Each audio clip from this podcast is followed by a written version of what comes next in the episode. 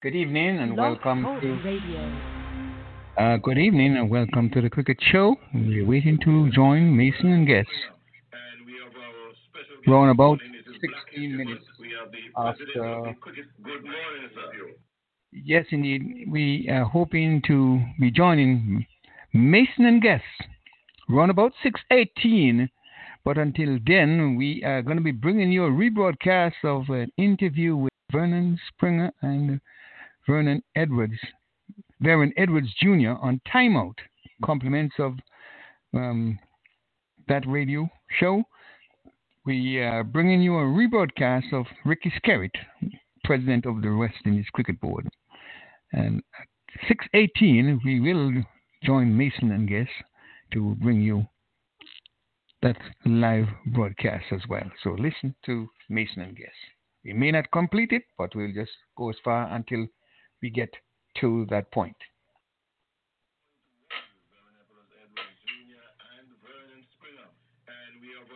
special guest this morning. It is Black History Month. We have the president of the Cricket. Good morning, sir. And how are you doing otherwise? How are you keeping?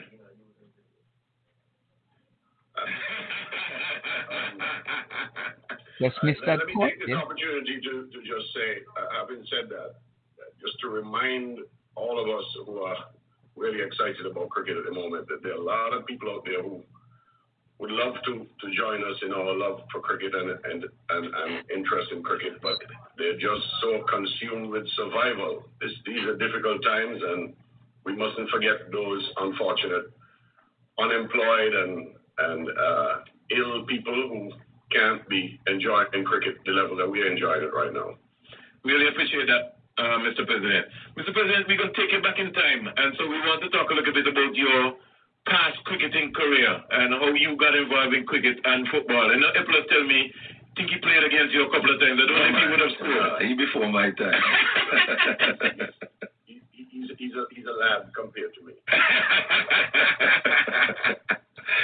Uh, let's talk about your, cricket- your, your, your cricket days. Spring, spring before you get started, let, me just say, you know, you know, I'm not a guy to talk about myself. I, I, I really prefer to talk about cricket and about the way forward and, and all these things we need to do and so on. But but if ju- just just as a quickie, I mean, I I, I appreciate it because th- these are these are uh, political times and and people need to get to know me a little bit better. But remember, I'm in office for two years, so if I didn't let people get to know me by now, then I, I have failed. But here's the point.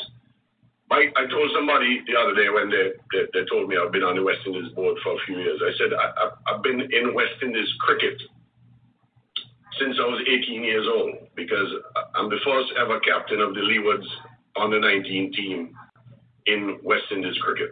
And that was the year in 1975 when they split the Leewards and Windwards.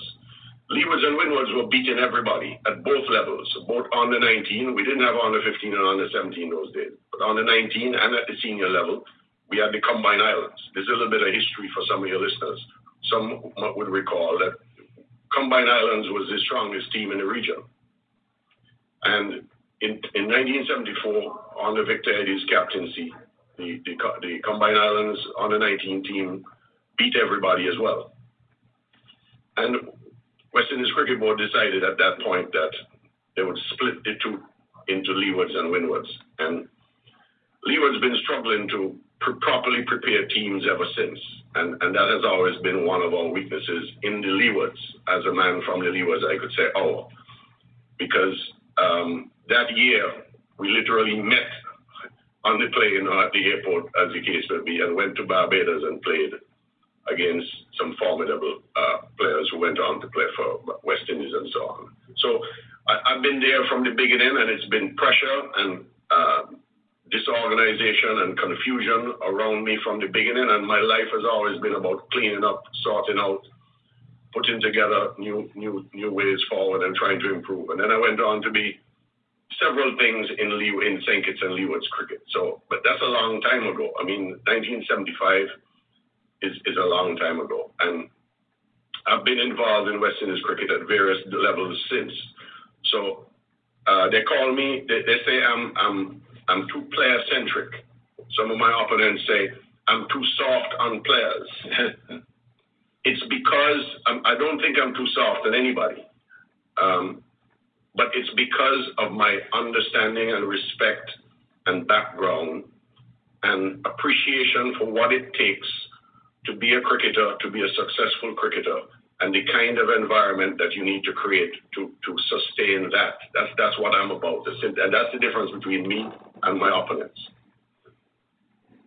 Now let's talk a little bit. Um, you know, this week, uh, Mr. President, we, we lost an icon, we lost an ambassador, we lost a servant, we lost a soldier, Clavis Joseph. But look, let's, let, if, it's, if it's one thing in cricket that Clavis has to be honored for, is that it was Clavis Joseph who put the idea to the Antigua and Barbuda government, led by the excellent, His Excellency uh, Right Honorable Lester Bird at the time, to move West Indies cricket headquarters from Barbados to Antigua. I haven't heard too many people speaking about that. But West Indies Cricket Board back then, Cricket West Indies today, moved to Antigua back in the late 1990s and set up an organization in Antigua, which which which came only because of the visionary uh, Antigua and Barbuda government and the visionary Clavis Joseph, who said, "Look, we get in a rough time elsewhere. They're making us pay all kinds of fees and taxes and so on. Cricket West Indies needs WICB at the time needs to get better support from the public sector and the Antigua and Barbuda government is prepared to do it. Of course, in Antigua and Barbuda, it was easy for anybody in government to see the value of West Indies cricket moving to Antigua because they had already produced uh, greats like Sir Viv, Sir Andy, etc. And so it was a, it was to get more of the same, to try to get more focus on Antiguan cricket as well. Nothing wrong with that but it also brought West Indies cricket into prominence across the region. And ever since Cricket West Indies has been treated as a regional organization, thanks to Clavis. Now, the relationship, Mr. President, with the Cricket West Indies and the Antigua and Barbuda government in terms of the vision and the acquisition of the Coolidge ground? Well, Spring Antigua and Barbuda government has been a partner with West Indies Cricket Board ever since um, 23 years ago or something like that. It's not new. Successive prime ministers, Prime Minister Spencer and now Prime Minister Gaston Browne, and their respective ministers of sport have always put their best foot forward to work with Cricket West Indies. And I have to tell you that it was easier for me as president in the last uh, nearly two years because of my background as a minister in government previously for 10 years. So I understood perhaps more and still do more than most that partnerships are critical to moving uh, West Indies cricket forward and that you cannot do it without the, the, the strong alliance with, with government. And, and so I have to say that any, any thank you just goes to the government in general, but each prime minister and each minister of sport has moved it um, to, to another level. Um, there have been, I think, several ministers of sport in the process, and all of them have continued to work closely. Right now, we're doing pioneering work with with uh, with Antigua and Barbuda, health ministry, in what we're achieving with all this cricket in the midst of a, a pandemic. It's been incredible. It's been a lot of hard work from a lot of people on both sides, a lot of volunteers, a, a lot of paid people, but all doing the same mission to make cricket possible in a difficult situation. But in terms of the CCG, the CCG is an important step, I mean, a very important step.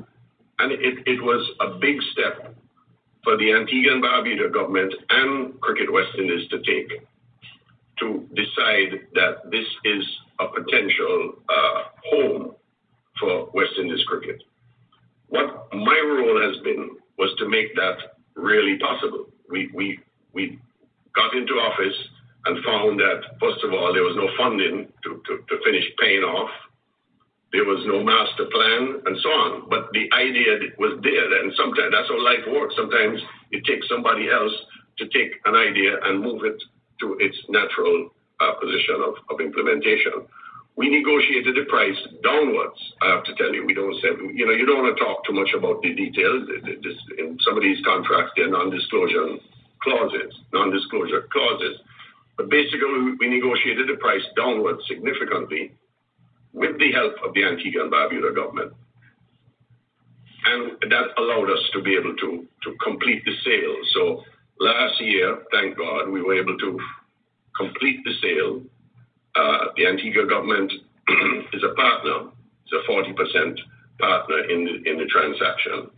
Um, and even though the Antigua government was, was, like all governments, struggling fiscally and they were not able to, to put up all of the, the funds that they needed to put up. We were able to find the balance and complete the sale because once we completed the sale, it gave us free access to, to begin to do certain things there that, that were you know difficult to do otherwise. So that's where we are. We, we changed management there.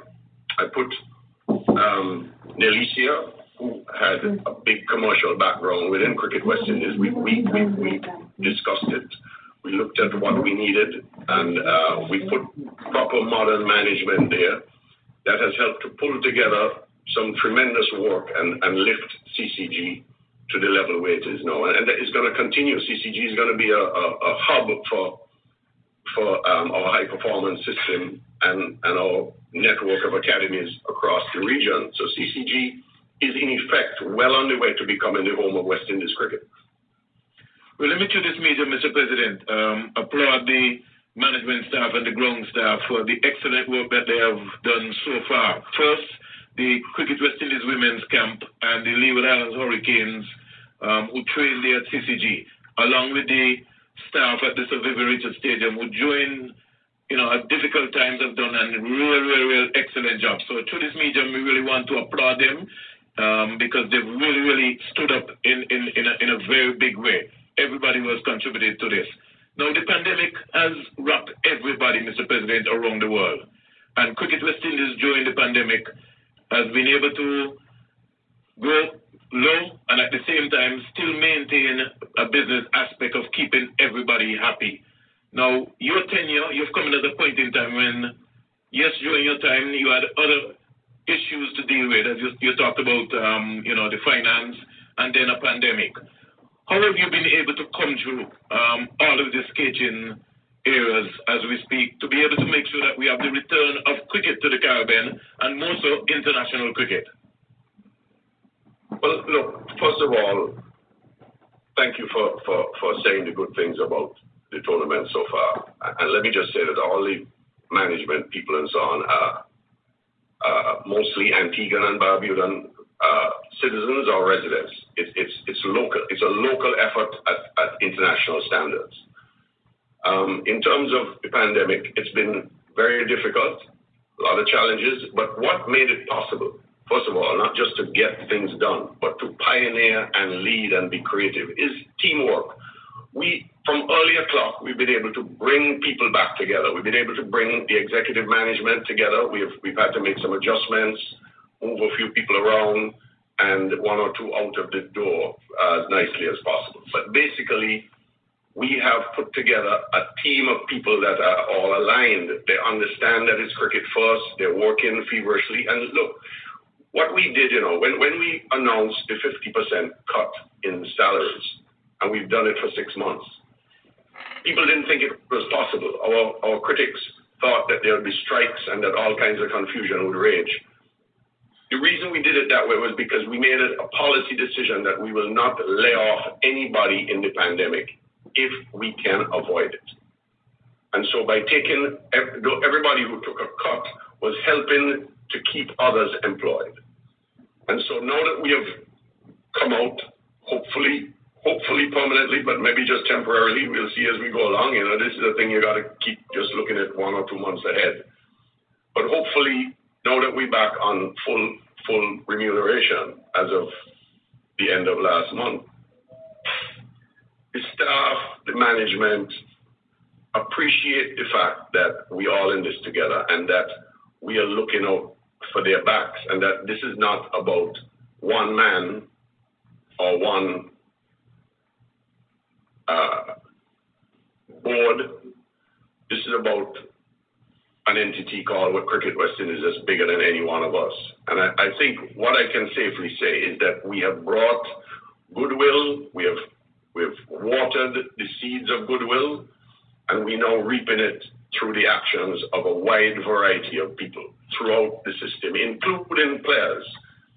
Players will always have their ups and downs, but I think if you speak to most of the players who have been around for the last 10 years or so, they will tell you that the environment in which they find themselves. You speak to the coaches, people feel as if it is, in fact, cricket first, and that's what this is about.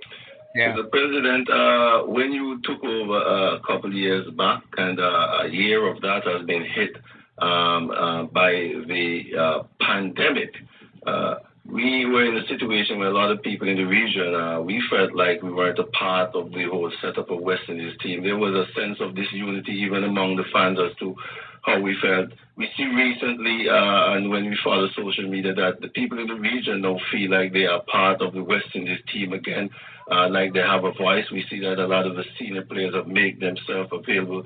Uh, what are some of the steps that you and your uh, management team would have taken uh, to make this uh, a, a, positive step? Well, first of all, it was about trust because there was no trust. Um, the, the, the level of trust two years ago was at an all-time low. And you, you don't turn trust from zero to 100 overnight. It's still a work in progress.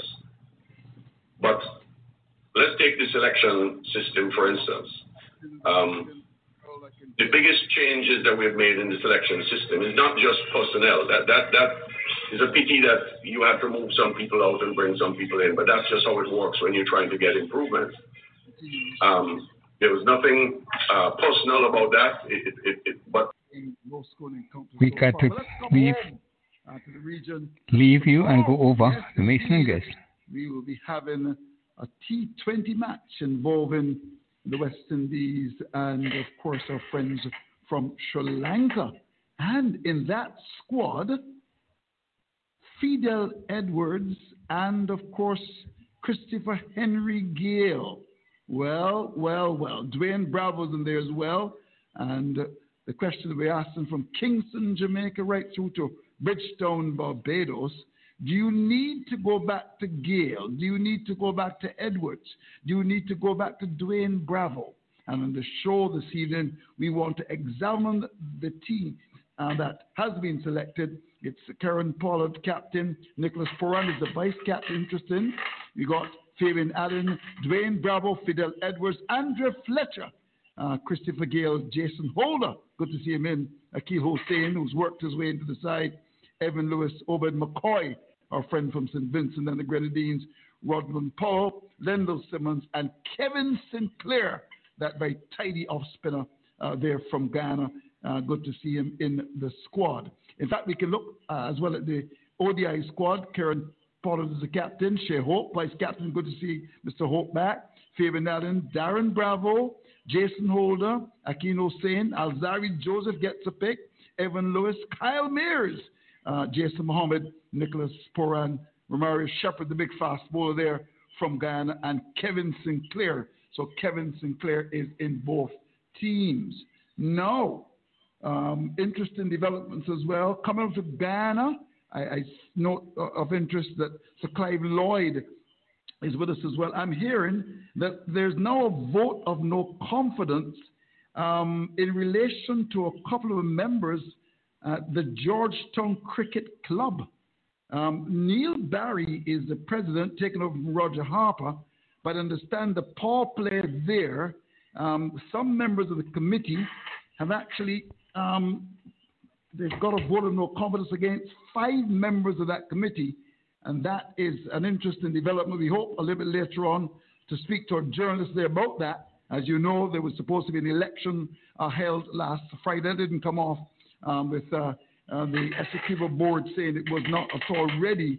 And what's next in Guyana? Of course, there's a challenge to the leadership of uh, our good friend, Mr. Ricky Skerritt, his first officer and deputy, Dr. Kishore Shallow, uh, we've also got interest in uh, Calvin Hope, the Barbadian, and he's got Anand Sanasi. They're looking to unseat uh, Mr. Skerritt and Mr. Shallow. That election is slated for March the 29th. And I know that there's a lot of politicking, and I know that behind the scenes, um, those are uh, trying to get as many votes coming out. There are only 12, um, but we know what happened in the last election. It was Cameron up against Skerritt. Cameron was supposed to win. In fact, he had double nominations. In the end, it was Ricky Skerritt who came out on top, 8 4, as apparently some people did not carry their mandate and you never know what can happen in the election. We can be watching that very, very carefully indeed. Now, without any further ado, let's go to Sir Clive Lloyd. Sir Clive is with us. Sir Clive, how are you this evening? We've got Philo Wallace as well, Dr. Andrew Ford, looking very thoughtful in his study there. And of course, uh, I think Tony Gray is somewhere around. And we also hope to talk to Dr. Asker Man Singh because there's a lot of talk about the whole question of fitness and the, in fact, he's already on the on Zoom. We're going to be speaking to him very soon. But without any further ado, let's go to the general, uh, Sir Clive Lloyd. Sir Clive, nice to see you. How are you? Turn your mic on, Sir Clive. Get that mic on, Sir Clive. We want to hear you. We want to hear you from near and from far. We want to hear you. All right. Yes, Sir Clive, you, you, you got that mic on? All right. Okay, we're going to try to can sort. Yes, we can hear you, Sir Clive. Um, um, you can get that. that oh, yeah. Yes. Okay. Okay. Okay. So Clive, we're hearing you loud and clear. That that has made Tony Gray smile. Philo Wallace, I'm sure you're not muted. And of course, Dr. Ford is there in his study. So, Clive, before we go any further to talk about Gayle, um, to talk, you know, about um, Fidel Edwards coming back, your reaction to what's going on in Guyana. We had problems in the general elections, and now we've got problems in terms of your cricket. What's going on in Guyana, Sir Clive? Can you tell me? Well, as I said, I'm quite far away. But the point is, I find it very difficult, uh, Andrew, to understand. Um, you know, who represents Guyana? I don't understand that. First, they, they're not, they said they're uh, illegal.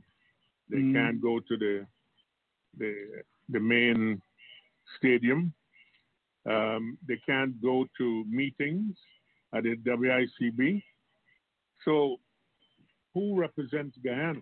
Mm. This team that was chosen. Who who chose that team? Mm-hmm. It, it is it's perplexing, I must say.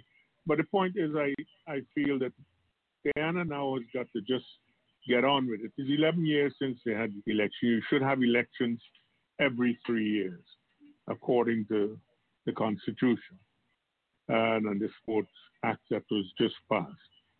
And I, I just wanted to know who speaks for Guyana. Mm-hmm. Who's who? These young guys that are coming through. Who speaks for them? You know, um, and I find it very strange. You know, the whole situation. I really think that the Guyana guys should now put their big pants on, mm-hmm. have election, and whoever wins wins. It could be green, yellow, blue, red, whoever it is. But have elections, because that, that's the only way you, you, you'll be recognized, you know, as a, as a legal body. Mm-hmm. Well, Sir Clive, in fact, there was supposed to be an election last Friday, but uh, Tony Gray stopped it, along with Philo Wallace, who, by the way, is an attorney. What happened there? Maybe we were expecting a ding dong battle there and uh, no elections. They, um, we had a situation where I understand that the Essequibo were not ready. You, you, must be a little bit surprised by all of this, Clive. I'm, I'm, yeah, very disappointed because, you know, they, they had the Demerara elections and they were waiting for that for quite a while. Mm-hmm. That happened. They've got a new president. They've now got a, you know, it's now, uh, there's a quorum. Mm-hmm. You have enough people to, to have elections. But then it was called off. I find it very strange, as I said, very perplexing. But I hope good sense prevails and that, um, you know, this will come to an end quite soon. Mm-hmm. Well, don't have people in a, you know, waiting in the wings sort of thing for some something to happen. Mm-hmm. But, but at one stage when you were there in Guyana, um, in Guyana you, you, you certainly had a very important position and uh, uh, you were hoping to, to bring some change to Clive. Yeah, well, that's the point. I was part uh, responsible for the Sports Act mm-hmm. to bring everything up to speed, mm-hmm. you know, for sport in Guyana. It was passed by the opposition and the government. Right. And now it was thrown out. I, I don't understand the, the politics there at all. I just want to know it's so important for people to be part of this um, cricket fraternity, you know, and um, and it's obvious that the people should should be able to say if you are needed or you're wanted. Let's go to a vote, and everybody can vote and vote for whoever you want to vote. Mm-hmm. Let's get on with our cricket. Mm-hmm. That the youngsters are, are, struggling. Now, who speaks for Chanderpaul's um, young son? Mm-hmm. Who speaks for the fellow Smith, who's a, a very good bowler and who did extremely well in the 50 overs? And there's so many more guys there. Um, and I think it's about time that they throw all this nonsense aside and have elections. Mm-hmm. And, and, and, it's a bit embarrassing too, don't you? Don't you think, Sir Clive? That I mean, I understand you haven't had elections for about ten years. Yeah, it is embarrassing, you know, for cricket, for the country, to know that, uh, you know, they and, and and probably the whole world that we are, we we don't have um, anybody representing a country which has produced quite a lot of top cricketers over the years for the West Indies and and and and and, and the rest of the world. The point is is that now is the time for them to man up and do their business. Mm-hmm. And that's the advice you're giving to all those concerned. Everybody, I, I think it's a we cannot hold people to ransom. We have youngsters; it's their living. Mm. They, they, they make it's their livelihood. Right. They want to play cricket and play it and, and know that somebody will be there to speak up for them once they perform. Mm-hmm. And um, I think Guyana has got some good good young cricketers, and I think it's about time that we that all this nonsense is thrown aside. And I hope somebody, whoever it is, mm-hmm. just decide must decide now that it's time for us to have elections. Mm-hmm. Well said, Sir Clive. I'm sure you're a man of great influence, and I would imagine that our friends in Guyana are listening. I know Neil Barry, um, he is the president of the Georgetown Cricket Association, taking over Roger Harper. Um, they had the elections recently, and of course, uh, Essequibo and the Standard um, weren't ready for the elections, and uh, we had our friends in Berbice having the election as well.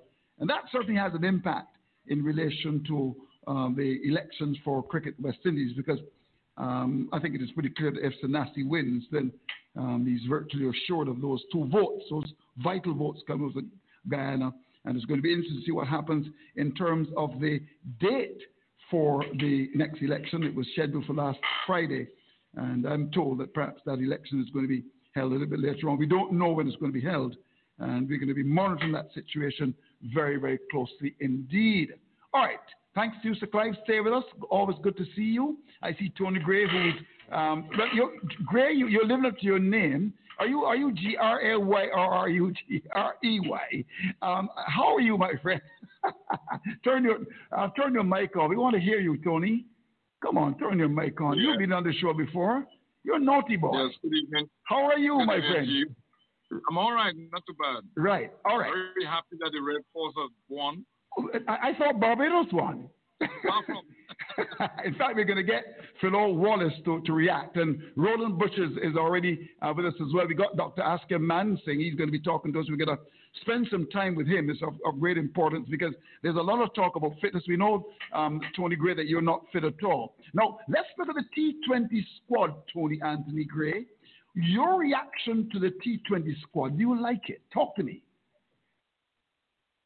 Yes, um, good evening again uh, to you, Andrew. Good evening to your listeners. I think it's a fantastic team. I think that the selectors have done well here. Um, when you look at the World Cup wins that we've had, we've had uh, two World Cup wins with Darren Sammy as captain. And it's similar type teams uh, where you have power hitters right through the batting order. I, I, love the fact that Chris Gayle has come back. He's an intimidator. I love the fact that you have a bowler, Fidel Edwards, who can still bowl at 90 miles an hour still very fit for his age, and uh, he swings the ball prodigiously. And I love the fact that you have batsmen who are in form mm-hmm. at the moment and um, who have played T20 cricket all over the world mm-hmm. uh, franchise to, to T20 cricket and have done quite well. So we have a four-pack team here, mm-hmm. and I want to compliment the selectors. All right. Well, just just, just before Philo uh, comes in, let's go to Dr. Oscar Mansingh because I know he's a very busy man trying to keep the West Indies team fit. Um, like himself, he's get every time I see him, he's looking fitter. Good evening to you, Doctor. How are you, my friend? Thank you very much. Thank you. Um, good evening to yourself, to the analysts, All right. All right. Well, of course, um, your topic is going to be about uh, this whole question of, of, of, fitness. Can I ask a general question? I mean, you have a situation where a couple of the cricketers like um, Chase, Hetmyer, Cottrell, and didn't pass the fitness test. Did that surprise you, Dr. Mansingh? Did it surprise me? Perhaps. I mean, you know, you've got professional cricketers on your panel here, mm-hmm. and all of them will tell you that there are some basic minimums that you come to the table with. And uh, in this day and age, and remember that the, the criteria of using fitness and even linking to selection in world cricket is at least two and a half decades old. Mm-hmm. It's not something that's a new concept to cricketers. It's probably older than some of the cricketers themselves. Um, we have certain minimum standards that everybody's aware of. Everybody knows what they have to strive towards. Um, the fact that right in this day and age, a professional cricketer would, would, would not attain those standards does surprise Mm. Could you explain what you mean by minimum standards, though, for everyone? I mean, some of us don't know. Tell, us exactly what you mean by that, Doctor. Well, let's, let's, let's put things in perspective. Fitness has many components Mm-hmm. Um, the ability to sprint, the ability to run long distances, flexibility, uh, as I said, upper body strength, lower body strength, etc., etc., power, and so on. So the different components. And usually we test all components in general in sports. Mm-hmm. In cricket, um, until recently, we had tested all the components. And then over the last few years, they whittled it down to just one particular test. And you may be aware that we're now coming back to trying to give people a, a more equitable chance by testing a few parameters of fitness. But where we are right now is that there are certain tests which are assessed to determine whether you're fit or not. Mm-hmm. Now, what some people had in the past was that, well, here it is. You know, if you if you make it's like an examination. If you get 50%, you pass. If you get less than 50, you fail. What we're doing right now is saying that, okay, let's look at what you you can manage. And depending on that, we're going to set certain standards for you. So if you're a student who can only get 30%, well, then let's start at 30 while we try to work it towards that 50%. percent mm hmm So there's some in the team you'll see who are visibly um, probably incapable of doing certain tests and passing certain tests. Well, their standards will be different, but they've got to show an improvement mm-hmm. in, in, in, their fitness levels. And likewise, there are others who probably look like stallion horses to you, mm-hmm. and you'd expect that they would maintain a minimum standard of a stallion horse. So anybody that you're hearing right now is not taking this test for the first time. They're being compared against what their standards were and what their expected standards should be now. Not much different from what it probably was at the last test. Mm. Just before Dr. Ford comes in, because I know he's making notes, let's take someone like a Rahkeem Cornwall. What kind of program would he have in order to become fit? How would you treat him? Is he a special case? On, on particular players. Okay, I mean, those okay. Cannot, those who cannot attain the standards, clearly they're put through a certain training program. Right. That is determined by two or three things: the physical capability of doing so, right, and injuries. Right. And you know, we don't want to get people injured trying to do this. We don't want to get them deteriorating. Mm-hmm. So some players will have conditions which will prevent them from doing things as hard as other people. Right. Which are both these reasons. In that case, what we have to determine is A, are you able to last the test match? And B, are you showing improvement in what you have in, in your standards? Because we know mm-hmm. that physical fitness directly correlates to performance. Right. So in, in cases like what you mentioned and other cases that would have been you know mentioned in the past, that's the sort of thing we're looking for. And that's what I'm saying that a, a, a person is going to get 30%. Once you can show that you can you can do certain things and improve from 30 to 40 to 50 over a period of time, clearly we still have we still have things to, to do with you. Mm-hmm. Um, it's not like the personal path easier. So he's under a constant program, mm-hmm. bearing in mind all those variables that I talk, talked about a while ago. Mm-hmm. I see. Because you had a situation just before you come in, Doc, where, you know, Roston, Chase, Hetmyer, Cottrell, and Thomas, I mean, you know, they're unfit. And then all of a sudden, two or three days later, we hear that Chase and Hetmyer, they've passed the, the fitness test. Can you explain that? Well, listen, once again, there's a cut-off time for, for, for the test. The good thing is that we had people in one location, which is Antigua, mm-hmm. and we're able to work with them and, and, and, and keep the process going. The fact that you've done a test doesn't mean that's the end of the story. Right. And let's just bring that back to your, your, your exam. You know, CXC finishes on certain, you know, CSEC finishes on a certain day.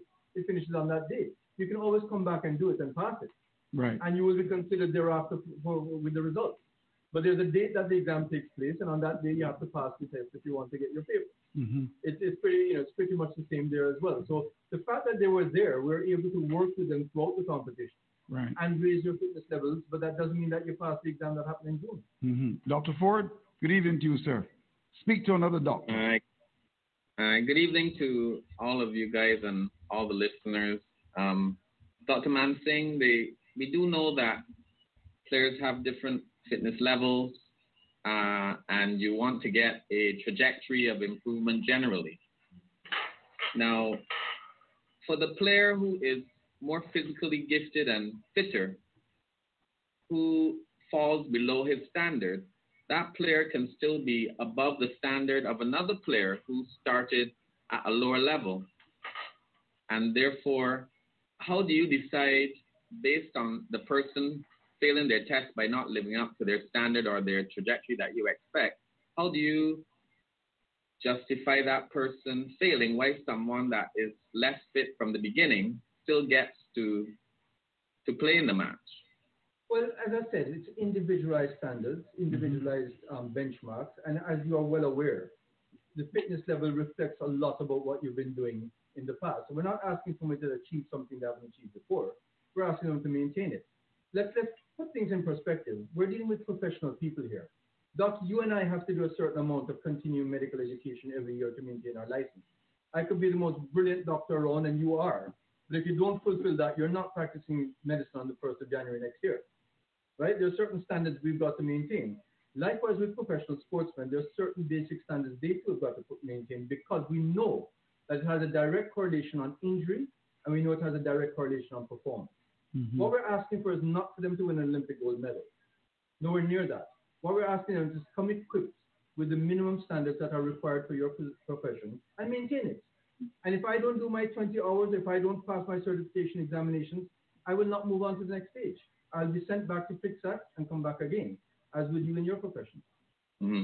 Uh, yeah, I, I, I guess the, the thing for the curious onlooker is to see the variance between players. And I guess what people would want to know is how do you set that actual standard and how is it equitable? I know the standard works for an individual player, but as I said, for the players who are just fitter naturally, how how does that player really accept that he knows he's fitter than someone else who is deemed to be fit? Mm-hmm but yet he fails because in, in exams, you mentioned the medical uh, example. In exams, we have a, a mark that is a pass mark. Mm-hmm. And everybody must reach that mark, and the mark is reproducible for every candidate. Uh, the way that the fitness determinants is described uh, in cricket, it seems like the pass marks are different. Yeah, so let's, let's put things in perspective. The, the difficulty. Let's, let's, let's put things in perspective. Firstly, as I mentioned, there was a system before in which various aspects of fitness were tested. Over the last five years or so, it seems that they removed that altogether and based it off of one particular test. That is something that we're correcting right now. What I mean by that is that we're now expanding the number of tests that we're going to be doing. And we're going to give, so that if you can't run fast, mm-hmm. but you can jump high, you're going to get some equity because it, you know there, will be a rating. Now we may rate the, the running fast more than you rate the, the jumping high, but the point is that you can accumulate marks like you would in, an exam, say.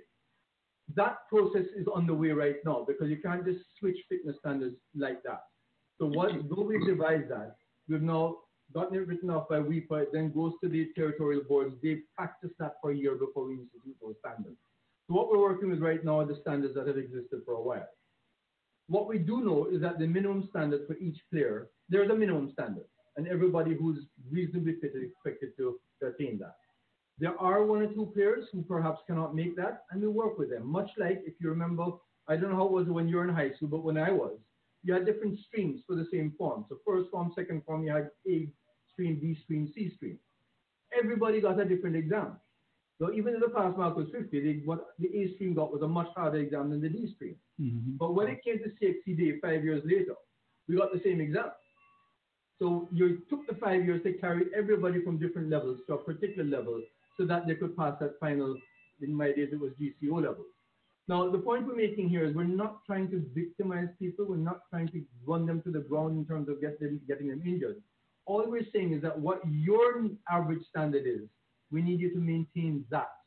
And we are working towards getting you better if you're not at the average that we'd like you to be at. Mm-hmm. But we're not forcing you to get there within a day or two or, or six weeks or six months.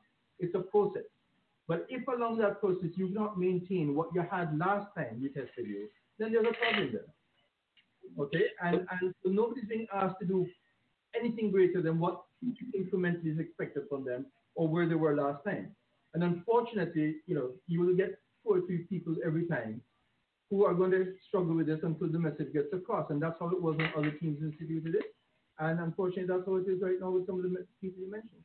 Okay, the last question um, the, the need to alter the test or to go through the process of having the test refined to reflect various abilities, does this suggest that a deficiency has been recognized, which um, w- you were confounded sometimes after you did the test and, and looked at who you deemed to be fit and not to be fit? Well, once again, we're going right back to the education example. There's always personal review. It doesn't mean that the last person was worse. It means that things have changed, either in, in content or in, in, in standards. Now, I will, I'll openly agree that the change that was made five years ago was very curious when everybody was tested for about yeah. five or six different parameters. Right. And now you're basing it off of one test alone or two tests. That was a bit befuddling. But to get back to where people get a chance of, of making up in other tests where you're deficient in one is a process which is underway. But as I said, it takes time because you've got to introduce everybody to it. You've got to get them tested and so on. So you, you understand that as well.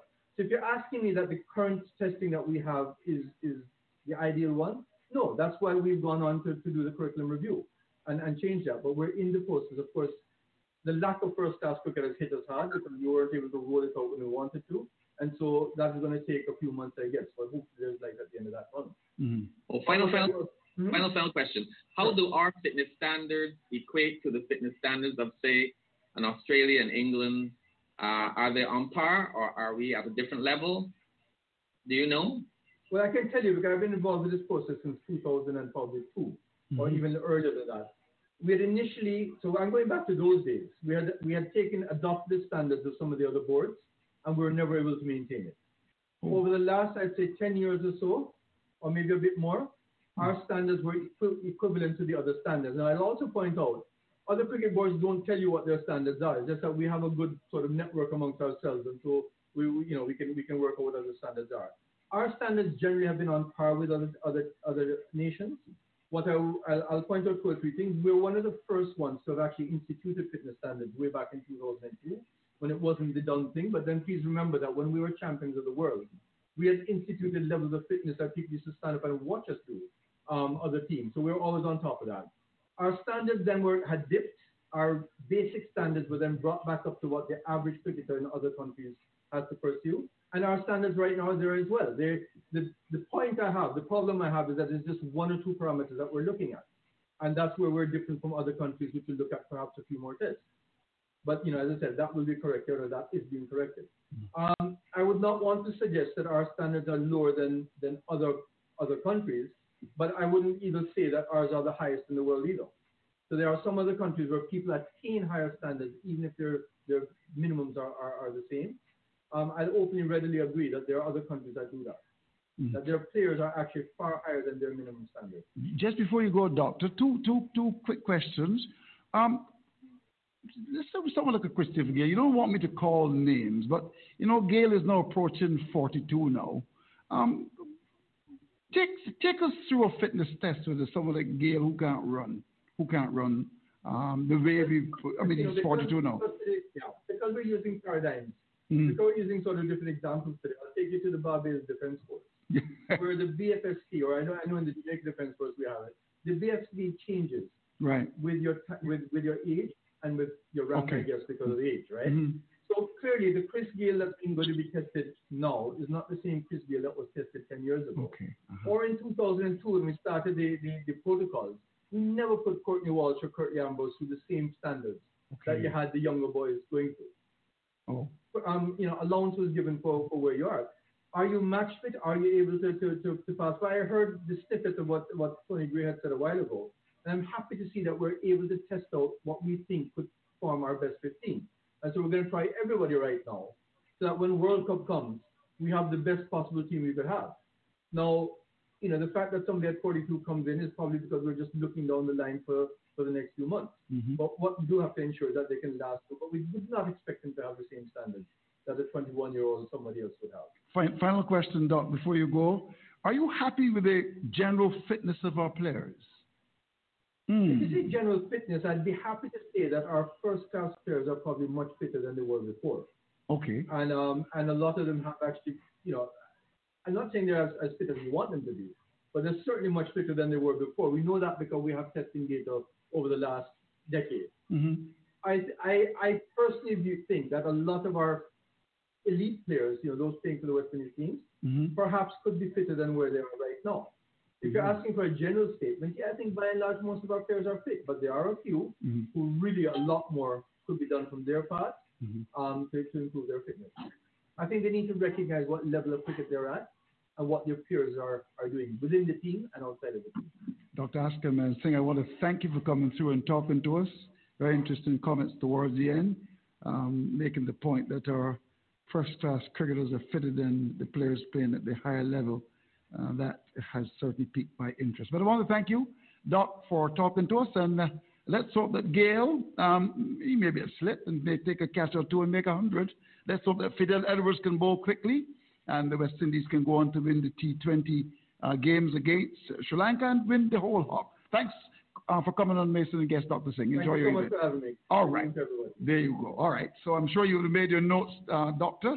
Uh, and uh, uh, Tony Gray, who's as fit as ever. We just want to go back now to this whole question of the, of the team. We're going to get reaction, of course, from Sir Clive Lloyd. We started with Tony Gray, who um, they, I'm sure they, all the newspapers in that tomorrow will be quoting Tony Gray saying that he's happy that Christopher Gayle is back. He's happy that Fidel Edwards is back. He likes the team. He sees nothing wrong with the team at all.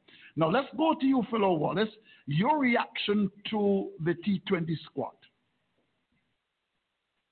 Good evening, Andrew. Good evening to your uh, panel. Mm-hmm. Uh, my good friend Tony Gray. Uh, he's Gray in nature as well, not only by name. but Andrew, there's one thing. But, uh, a dear soul of a very dear friend of ours, a former cricketer, Ezra Mosley. Yes. Uh, we have to offer his right, condolences right. to him. He's mm-hmm. being buried on Thursday. Mm-hmm. And I'd like to offer my condolences to him and his family. His son is in Barbados, Ezra Jr. at the moment. Right. Also like to offer condolences to another Spartan um, teammate, Carlisle, Carlisle Stewart. His mother passed away on Monday. Right. In St. Philip, he's in Barbados now as well. Mm-hmm. So on these sad notes, I hope there's I hope there's joy. Okay. And joy can only come from West Indies cricket. Uh, Tony Gray said he's happy to see the, the big guns back. Mm-hmm. I think the selectors are, are, are, the selectors have gone for Christopher Gayle, who's, who's obviously we know what he can do. We, we look at his age. We hear Dr. Mansingh talk about fitness tests and, and exemptions and XYZ on Fidel Edwards at 39, who have missed 10 years of West Indies cricket because he was up here in, in England playing for Hampshire. Mm-hmm. And we saw a number, a number of young players have been introduced because there's no Narine, no Russell, and some other players are unfit.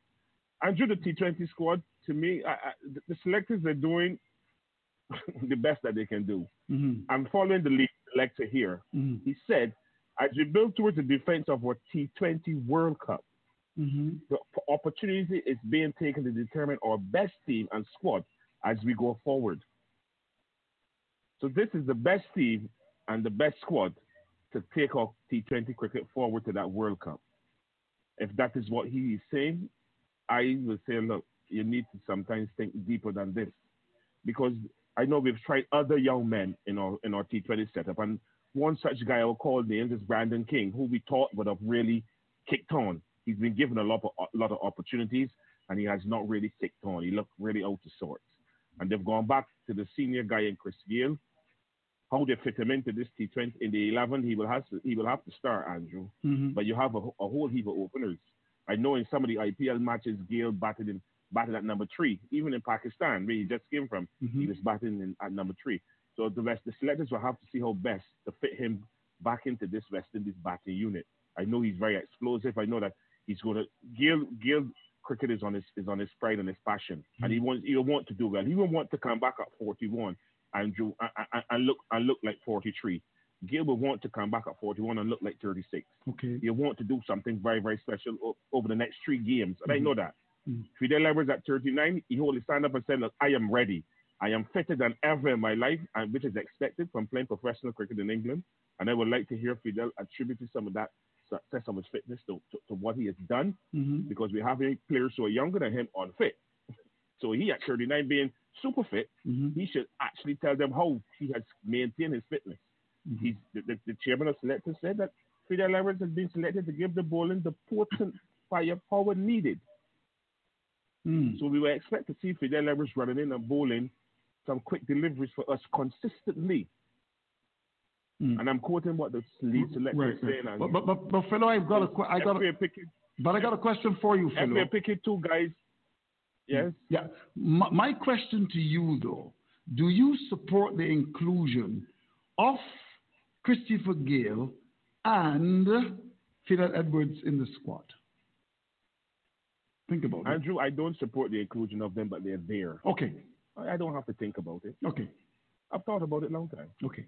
Two years ago, I said I thought Gayle would have retired from cricket. Right. But he, he, he's playing and he's consistent in his scores. There's an open selection policy for Cricket West Indies. As long as you're playing cricket within the West Indies and you have a desire to represent West Indies, you are eligible eligible for selection. That is what is coming over to me. Mm-hmm. Gayle has never retired. He hinted at it. He, he said no. Mm-hmm. He went away. He didn't play no cricket in the Caribbean. He played his cricket away right. and he scored runs. And they said, look, there's an open selection policy. This man is scoring runs. We're struggling for some batsmen at the top or maybe number three. So let's bring him back into the to the four. Fidel Leverage is going to provide firepower at 39 years old. Right. Let's bring him back into the four. So that is the policy that the West Indies cricket selectors are working with. Okay. You know, we, uh, that is what they're doing, and that is and that, if that is the way forward, that's the way forward. They want to carry a squad that can win the, that can that can defend that World Cup title in, in India, and they're trying these fellas out for the first three T20s. They might give somebody else another chance, whoever is coming next. But mm-hmm. this is what they've come up with. We have to support this squad. Andrew, I might have my differences. Right, but I support. support this 100% because I want to see West Indies cricket rise. I'm not going to come on your program and cut down West Indies cricket. Cricket has a lot to offer the Caribbean. And I think that if the if the selectors see it fit to, to pick the squad mm-hmm. and the final 11 minutes starts, we have to support it. Okay. Okay, Philo. And that is my honest. Wonderful. We're going to go to Roland Butcher because I'm going to come back to you, Philo. And I know that Dr. Ford is making his notes because the Barbados team finished at the bottom. I mean, this. I mean, I see my good friend Smiley Bailey who criticizes me every every, every day on Larry Mears' show. But uh, I agree with you, Smiley, that um, no, this is not good at all. Not good at all. He and Larry, they always cussing me every day on on, on, on this program. He's, he's, he's, he's alongside me. He calls my show Lick Mountain Lou. And my good friend there, Smiley Bailey. So we're going to come back to you shortly for reaction to Barbados. In fact, Jonathan Carter's joined us as well. And I think it's a good lead in now to a selector uh, Roland Butcher. Roland, you must be embarrassed by Barbados's performance. We're going to get um, to, to, that after we ask you the question Do you like the squad that was picked for T20? Good evening to you, Butcher. Nice to see you. Good evening to you and to Philo, Dr. Ford, and my buddy Anthony Gray. Mm. Gray, as um, Philo would say. yes. Johnson and uh, yes. Dr. Mansingh as well. Yes. Um, Andrew, listen, you know, there's a bit of a hullabaloo about selection of Gayle and selection of Edwards. Um, Fidel Edwards. But, you know, Chris Gayle, there's a fear factor about Chris Gayle with opposition teams. Right. You know, and if you can make that work for you, mm. um, I have no difficulty with that. I mean, Gayle was probably not expected to, to play every single T20 game that West Indies play. But there are certain games that he could have significant um, factors in those games. I have no mm-hmm. difficulty with him playing. He's still playing um, at the top level around the world. He's still feared right. in every league that he plays. Uh, people are talking about his age, but you know, if you think of Tom Brady, I mean, how, how old is he? Um, you know, and these guys, these guys, these guys have go on and on and on, and I'm sure that they don't do the same level of training as the younger fellas do. But you know, they put in the, the, the, the performances. Gayle has proven as a T20 player around the world that, you know, as he's, he's the universe boss. I mean, mm. he, and he keeps telling you he's the universe boss. So mm. I have no difficulty with that. Mm. Um, just, just want to ask a question, just, before you go on. Would you, wouldn't, you, wouldn't you not say that Gayle is on the decline, though? Is he on the decline? Of course. I mean, you can't be, okay, right. you can't be nearly 40 and right. be on the up. So, so isn't, isn't that a factor to take into account, Roland? That you got a 42 year old on the decline? Well, he may be, he may be on the decline. Roland, Roland, do, do, do you want me to ask the question again? Hey, talk to me. You better ask the question again, Andrew, because you don't seem to like my answer. my answer is no. I, am looking for a connection. I'm looking for a connection, Roland. He's on a decline. I mean, he, he, he's nearly. In terms of how Gayle was mm. um, ten years ago, of course he's on a decline. Right. But is he still is he still good enough to have an impact? No. Mm. Mm. In T20 cricket. Of course. There's no question about that. Of course he can. Okay. Um, if I can move on to Fidel Edwards. Sure, Fidel sure, sure. He has reinvented himself. He is 39. He's, he's still extremely fit, still bowling quick. Um, you know, he still would be playing county cricket if it wasn't for um, COVID last year. Mm-hmm. Um, so, you know, he, he, he, he's held his hand up. He said, look, I'm ready. And if the selectors didn't feel that he was bowling with enough potency, I'm sure they wouldn't select him. Um, and you know, you have seen in some of the leagues recently. Yes, bowling very, bowling very sharp. Mm-hmm.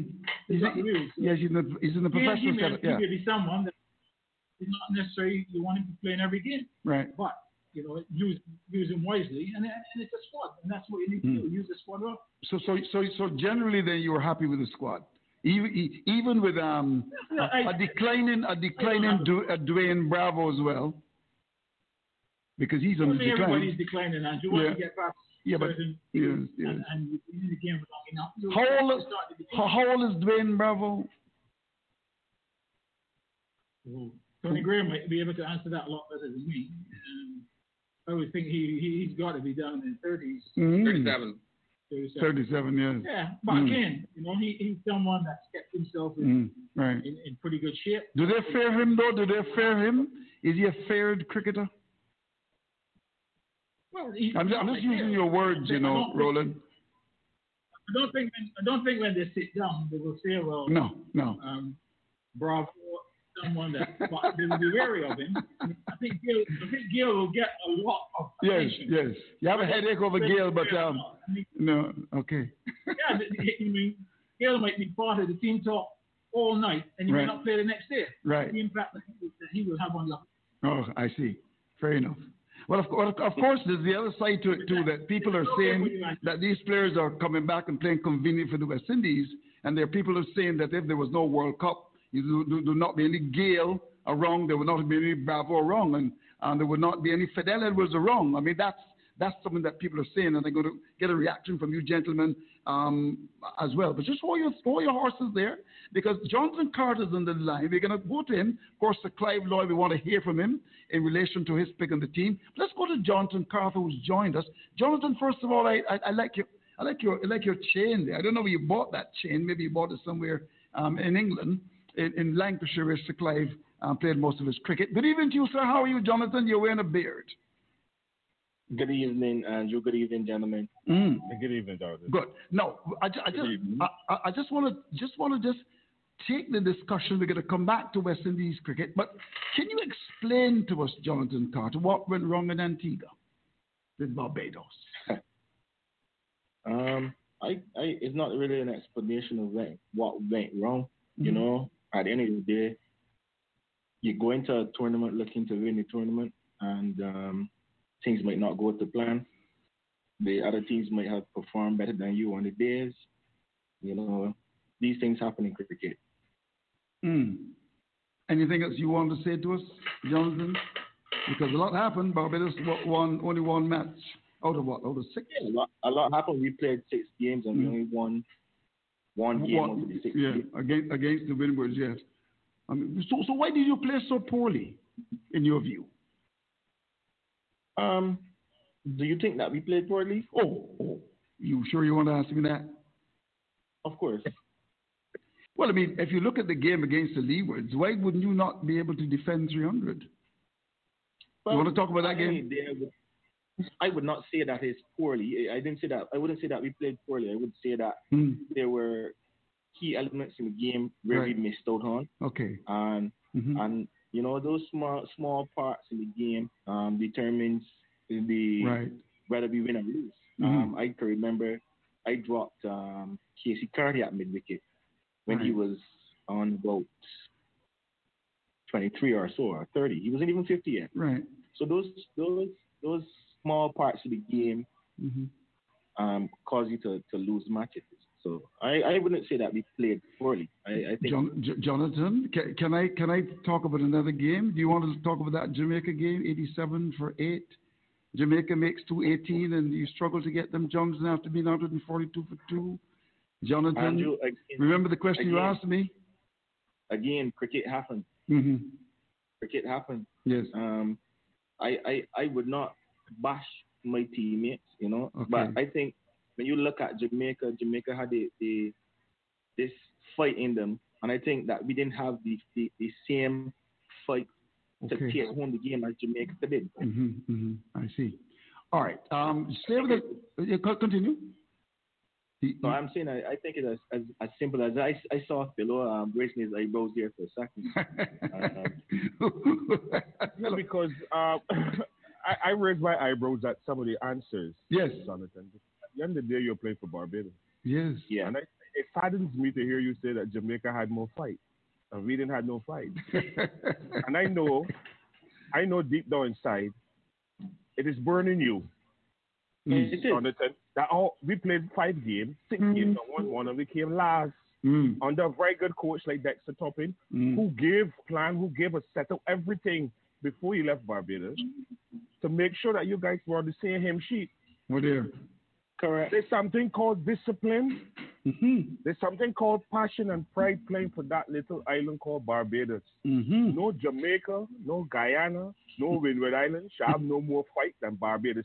We played the most cricket in 2020 when there was a pandemic in Barbados. The BCA organized T20 competition. They organized a Legends Cup. Mm-hmm. When you guys were contracted to play the cricket, mm-hmm. to get preparation to go to Antigua. So going to Antigua was just the gravy on top of all the rice and stew. And you mm-hmm. guys do it because you weren't fully committed to cricket for Barbados.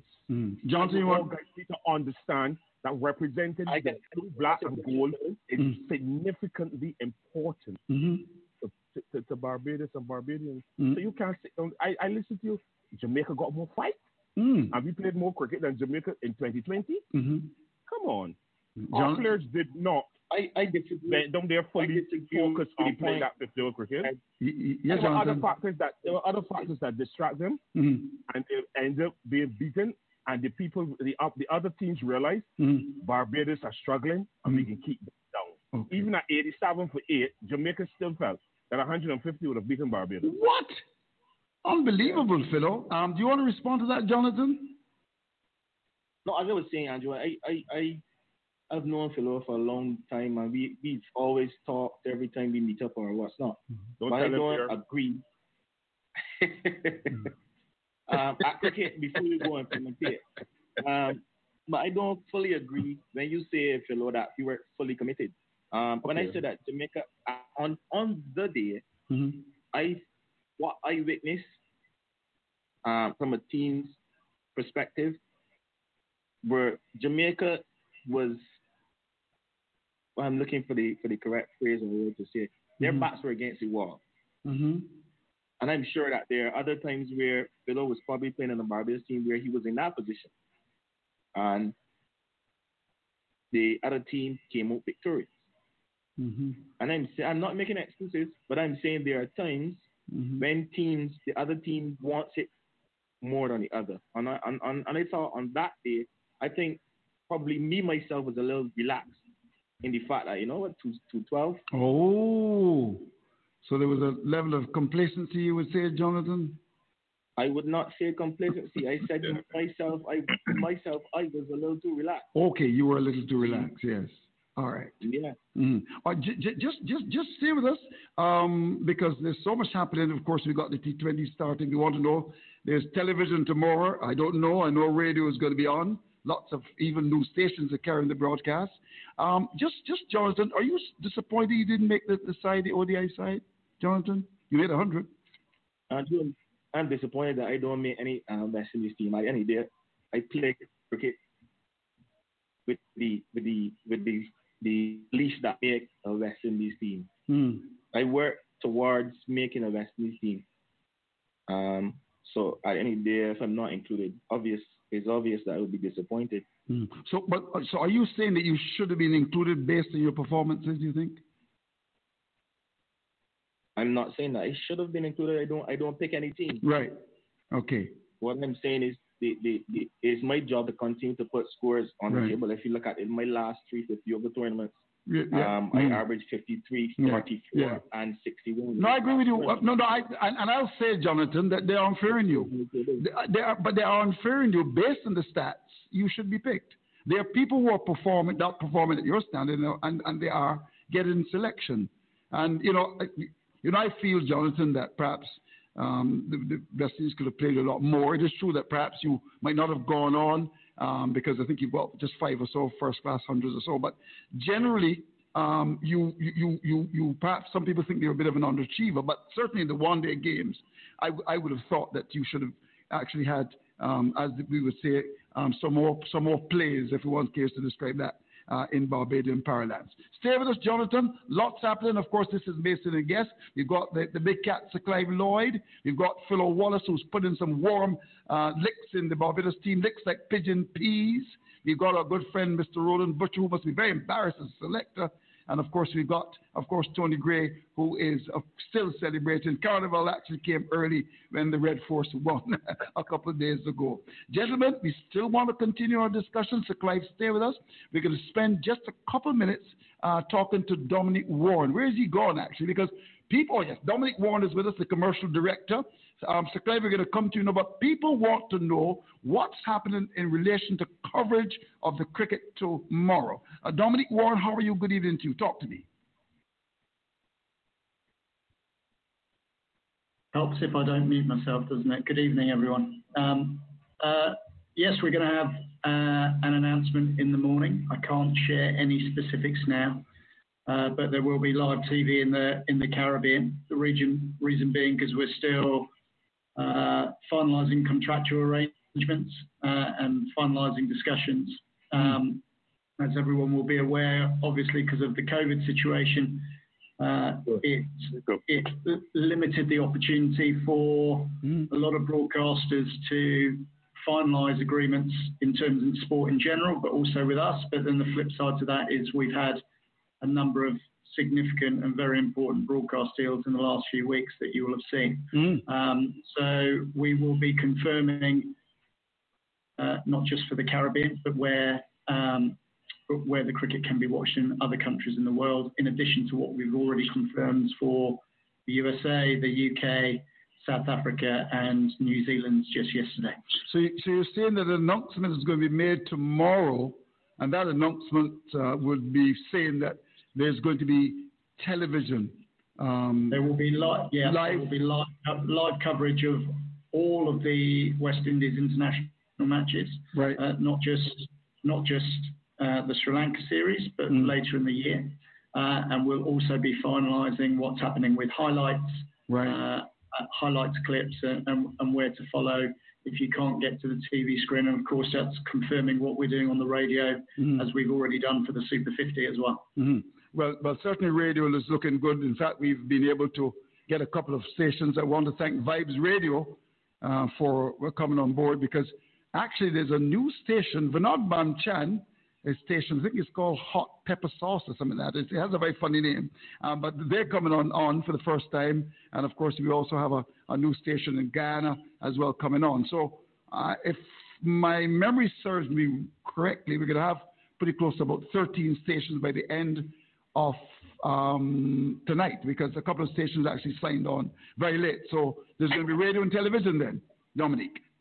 That's right. I mean, it's it's fundamentally outside of what we're trying to do in terms of the cricket development is make sure we give the opportunity for as many people as possible to reach and access cricket, mm-hmm. um, whether that's the regional cricket or whether that's the West Indies international cricket. And that's the same for the men's and the women's teams. So um, obviously we have to balance that carefully with, uh, for every sports organisation in the world, uh, the revenues that are received from broadcasters is the number one source of revenue for for any rights organisation. So we're balancing getting uh, the right amount of revenue to make sure we can continue to invest into and grow cricket mm-hmm. and making sure that equally there's a chance as many of people to access that. Mm-hmm. Hence why we have the radio, we'll have highlights clips in play during all of the on all of the West Indies social channels and we'll be hopefully confirming some um, some some TV highlights as well. Mm. Uh, so it's all coming. We'll be working through the night. It's just a factor of where we are with uh, the broadcasters and, and, where a lot of the businesses are following COVID. That uh, we would have loved mm. to have sorted a little bit sooner, but it's not always the case. Mm-hmm. Doc, any any questions for our good friend Mr. Warren before he goes? I know he's a very busy man making money for the West Indies. Doc, any questions for, uh, for Dr. Warren? I do have a question, uh, but a comment regarding the the TV coverage tomorrow. It's unfortunate that it's so late because I'm sure that the the timing will affect the ability of of stations that will get the the feed to sell and to get uh, sponsorship to allow it to be spread further. But I'd I'd like you to answer a question based on your review of the previous deals that CWI would have had maybe the last two rounds of the deals. Can you can you generally put into perspective how CWI is doing with the deals for distribution this time during COVID? Are we doing better or are we not doing as well as before COVID?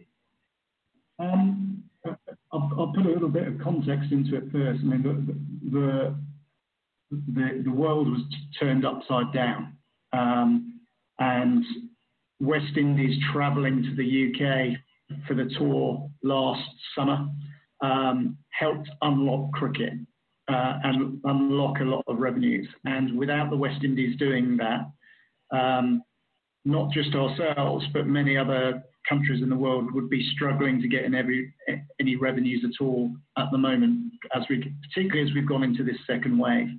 Um, one of the great things that West Indies uh, that Cricket West Indies has learned and built up experience on is how to run cricket in a bubble, both overseas and here. Uh, and that is, you know, it's an incredible experience. Obviously, we would, not want to have that experience, but it's allowed us to put on cricket. It's allowed us to support the CPL um, last year. It's allowed us to put on the Super 50 and now an all-format tour against Sri Lanka. Um, so that's the context. To come back to it, I would say um, ultimately the market is different in different locations. We are probably um, we've done better than we would have expected given given what has happened with COVID and when we went to the market, which was delayed for uh, a number of reasons. But actually, the way we've worked, we are working with you know um, media media consultants who are experts at selling cricket rights around the world. We've got brilliant research and data and actually, in terms of the uh, agreements we've uh, announced so far, they are all at the top end of our expectations. Um, I would love to share with you those details, but we don't for a number of reasons. It doesn't make sense for us or for the broadcaster to, to say the specifics. But um, we, what we have achieved means that we will have uh, you know, very sustainable cricket and, and revenues that will help us invest into cricket. Um, so they are at the top end of our expectations. Um, some markets will not be as, as good as uh, we would like, um, and that is just because of the economies in certain markets. Nothing we can do about it. But, but overall, um, it's looking very promising. Um, and as I say, we've got a few other markets uh, to confirm, and indeed some we will be actively just holding back on until the economies improve because there's no point us going into a long-term agreement when the um, when the situation isn't right in a market. So we're looking at tactical situations for some markets, and you will see that we've signed long-term agreements with some of the major markets already. Particularly, I, think in particular the the one for the UK is significant. I mean that is uh, a very, very big one with BT Sport and what they're going to be doing in terms of covering all cricket in the UK. Um, and equally, the ESPN agreement for North America, well, mm-hmm. sorry, for the USA, mm-hmm. is huge. Um, West Indies cricket has not been on ESPN before. It's pretty much the biggest sports broadcaster in the world. Gets into eight, 80 million households and you know on 15 million 15 million people with uh, devices on their ESPN Plus. So the opportunity for us to use West Indies to, to grow the profile of West Indies in, in the USA, where everyone knows there's a big opportunity with Caribbean expats and uh, a lot of Indian expats living in, in, in, the US, it's a great, great opportunity for us. So um, everyone who's worked on it has worked very hard and everyone should be very proud of what's been achieved so far. I, uh, short thing, uh, from we know the, the constraints and the difficulties and the challenges, but for, as you know, the small businessman looks at revenue, and I know you can't give numbers, but I, is it is it greater or is it lesser? Can you answer that question? It, it, it's it's difficult to say, and I'll say this absolutely honestly, which is it's always based on the future tours calendar, which is based on what the ICC does with all of the rights holders. So fundamentally, on a it depends on the content you've got within a four to five year um, a four to five year window. Mm. Um, one of the things that we are working very hard on is actually as a consequence of us uh, supporting cricket and helping cricket getting relaunched, we think we will get additional cricket within our cycle, and that consequently will generate more television revenue for us. So on a relative basis, um, it's probably a little bit better than we've done. Um, as I said, there's a couple of markets which pull that down because of issues. Uh, one of those would be the Middle East and North Africa, for example. The whole broadcast market has been turned on its head because of piracy issues, for example. Um, other other areas like, um, as I said, North America, UK, uh, Sub-Saharan Africa, New Zealand, those ones we've agreed are, are probably better than we expected.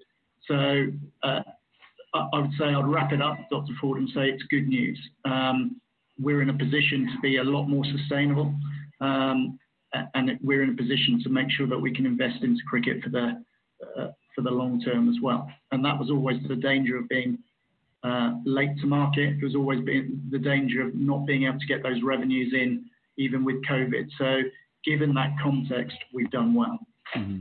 Well, I want to thank you uh, for coming through and talking to us, Dominique. You're an esteemed company. I mean, when you've got uh, Sir Clive Lloyd, Anthony Gray, Jonathan Carter, of course, Philo Wallace, and uh, uh, your very good friend Roland Butcher. I'm sure you uh, will be quite happy to be in such good company. So then, quickly, we are going to be having cricket on television tomorrow. Radio is confirmed.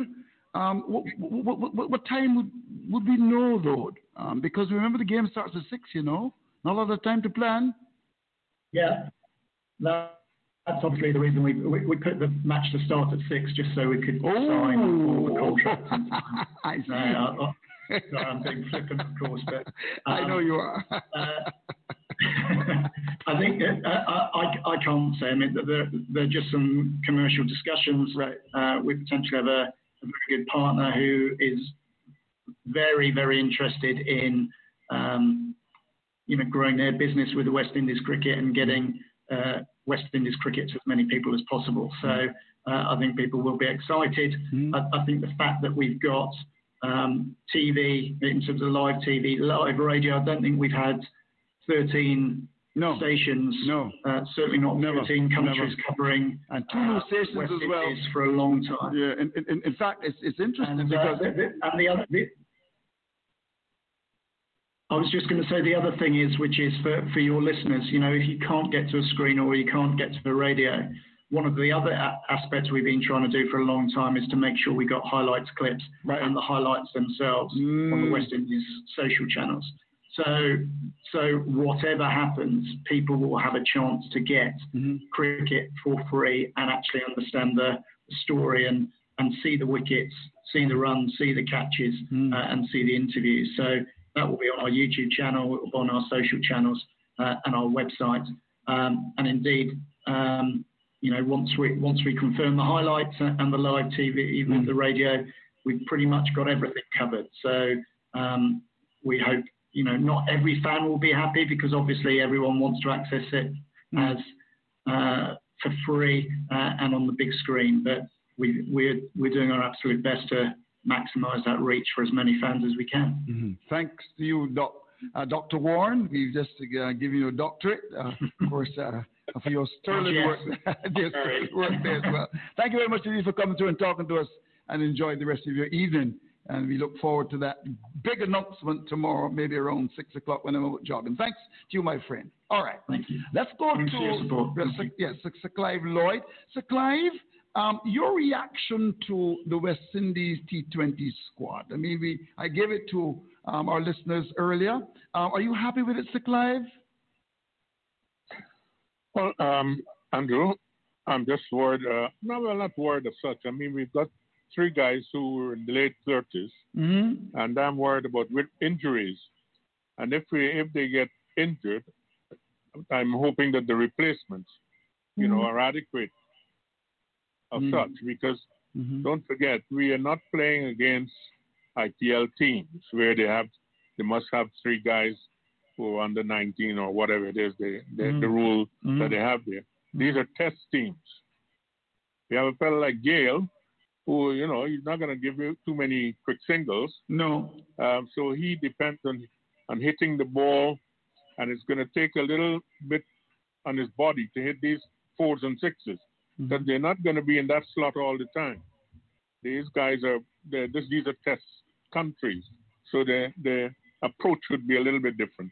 So I'm hoping that they stay fit because they you know they've they've done extremely well in the one day competitions throughout uh, you know throughout the world. But I would I, I'm just thinking that we don't have a spate of injuries Mm. because then we will have to throw it some people at the deep end. Mhm. And, But- but- I, and I looked at the 50 over competition. We got one or two good little young cricketers that are Mhm. coming through. Right. Um, so, Sir Clive, though, but I just want to come back to the Christopher Gayle thing, though, and the Fidel Edwards and Dwayne Bravo. You, you spoke about their age, but um, you were at one stage chairman of selectors. Would, would you pick Gayle now? Would you pick Fidel Edwards? And would you pick Bravo at this stage, Sir Clive? Well, it all depends, as I said, with, with the situation as it is. I didn't know was the situation with Gayle. Hmm. The point is, is that I didn't know if he had retired or what because he hadn't played for us for what. No. Um, can you tell me how long ago that was? A couple of years. Well, he would have played in. I mean, I mean, of course, you know, Gayle comes back and he, he plays in the big tournament. Of course, you uh, you have had the 50 over tournament, um, the World Cup um, would have been the last time that he would have played in a major event for the West Indies. So um, you're going to find that these guys will Yeah. come back and play in the World Cup, the big um, th- th- those big tournaments, of course, World Cup and T20 World Cup. Well, that's what some- one of that. That's another thing we have to think of. Um, are these guys just coming back to play in these, you know, big signature games? Right. Um, is that is that their their plan? And and and and if the selectors are looking at that, because it is not it's not really fair on people who who playing in the in this in these competitions, and then somebody who hasn't played in just turns up and gets chosen. You know, so I, I would think that some of the guys will be very um, disappointed. I have a fellow like Evan Lewis. I I saw him make a hundred a couple of years ago at the Oval, and it was tremendous. Mm. But you know, I think he's a good cricketer. Mm. I think you know we have. I I, I was very impressed with the this Avanach. Is Avanach Avanach? Athanaze. I think he's a good little At- cricketer. He, a little, yeah, he's from, he, yes, he plays for the Windwards and he's from Dominica. Good little player, good little cricketer. Yeah. I think he's a good little cricketer. Yes. Um, and they have one or two others that are Mm. there thereabouts, a little guy. Is it Smith from Guyana? Yes, Niall Smith from he Guyana. Like he's got a little. Look, yeah, he looks good, Sir Clive. Yes. He's got a few. A few yeah, I think he's got a few wheels. Yes, he yeah, might he have does. been a little quicker than um, Anthony Gray. Yeah. um, you know. I didn't bowl against you, Sir Clive. You got, you got away. well, that would have been the end of your career. So. you got away. I like that. All right, no, so, I think they have. They that, have that, that, that woke me up, Andrew. Yes, it did. woke me up. no, we do. I must say, Andrew, we have a good. We have some good youngsters. Yes. We have good cricketers around the place. Right. It's just fitting them in properly. And Yeah. I've always maintained whenever you're picking a side, Mm. you must have balance. That's important. Yeah, that's Bal- it. balance is important. Right. You're right. Okay. Thanks. Thanks, Sir Clive. Um, let's let, let's go back to Roland Butcher. Let's open the lines as well. Forty four one seven ninety. Give us a call. Tell us what you think of the, the, the squad. I'm sure that many will want to react. Uh, let's go back to Roland Butcher, and of course, Jonathan Carter is still with us as well. Um, we, heard from Jonathan Carter, Roland Butcher. You're a selector. You picked these players. You didn't pick Primus. You didn't pick an impact player because they had some challenges with the selection of your team. Are you embarrassed as a selector, as a member of the board of directors of the Barbados Cricket Association, that a country that puts so much money into cricket, I mean, Barbados plays more cricket than any other country in the Caribbean, that you could go to a tournament and perform so poorly. Are you embarrassed, Roland Butcher? Talk to me. Andrew, before I ask you a question, um, what I would like to say is congratulations to Trinidad for winning the tournament. I thought um, overall, um, on current form, I think they, they, were, they were the best side on current form Mm. To go through the tournament. So I got to give them credit for that. So that's the first thing I want to say. Really, congratulations to Wonderful. them. Um, Thanks. Thank you. now, obviously, in terms of Barbados' performance, you know, we're all very disappointed. And I'm sure, Andrew, that the most disappointed people were the players because the players themselves will know that, you know, that we've got a very good team and a team that was capable of winning the tournament. And I'm sure that right now, all of those guys are hurting because they would know that they didn't perform to their max. And as a result, you know, Barbados ended up losing five of the six matches. So I know they will be extremely um, angry with themselves. For me, obviously, I'm disappointed because I believe that, you know, they, they had what it took to win this tournament. Um, in terms of what went wrong, I, I really don't know. I guess once you've had a, a, de- a debrief and, and find out how things were, then we'll perhaps get a little bit closer to why things turned out that way. But you know, this team was, I think, in many ways very well prepared. There's no question about that. I think the preparation up to Christmas was first class. Mm. Um, didn't have perhaps the best preparation after Christmas. That was because I think of the, the COVID situation. Because ideally, what would have happened was that after Christmas, as well as the training, we would have had a number of matches, you know, to fine tune the players before they actually went to Antigua. Mm. In January, that was not possible because we were in lockdown more than the guys only could train a couple of, in very small numbers, so they couldn't play any matches. I have a couple of them. Mm-hmm. I expected that we would have a slow start in the tournament. I didn't, because of that, um, you know, I'm about to sleep, I this is can have a a couple. but you know, match practice is, is another thing. So I thought we'd have a slow start, but I expected that after that slow start, Right. that you know, our performance would pick up and, and the guys would go through Mm. um, into the tournament. But that never materialized, um, and obviously, fans, players, selectors, Mm. everybody, obviously very disappointed because we know Mm. and they know that we're better. Than, Ro- Roland should heads roll over this. well, I mean, I don't know what head's going to roll because you know, It's a proud country, you know, Roland. We don't. We, we're not accustomed to this, Roland. Barbados is not accustomed to this, Roland. They're not. I'm sure. I'm, I'm, I'm, I'm sure Philo Wallace would fire people, and Tony Gray would make a recommendation. But I think, I mean, Andrew, you know, Talk to me. what will come, what will come out of this now? Lessons will be learned to, to Yes. ensure that it doesn't happen. Yes. You don't really want it to happen at all, but it's happened. But Roland, but you can't change. but you changed the management team just before the players went off, Roland. What was that all about? Uh, Andrew, Yes. management team going. My name is Andrew Roland. Yes. Andrew Mason. Yes. And you could- the you- management team going and back Mm. ball and field. Yeah. Of course they did. Mm, okay. So there's nothing to do with the, the, the management. Mm, I mean, the players, and I know all of our players, and I know them personally. right. Jonathan is on here. I know all the players personally. Right. I know the players will take it very hard, and they will take responsibility Right. for what took place. Eh? You can't blame the, the, management. Mm. um, No, I'm, what I'm, I'm not blaming. I'm not blaming the management. I'm just making an observation.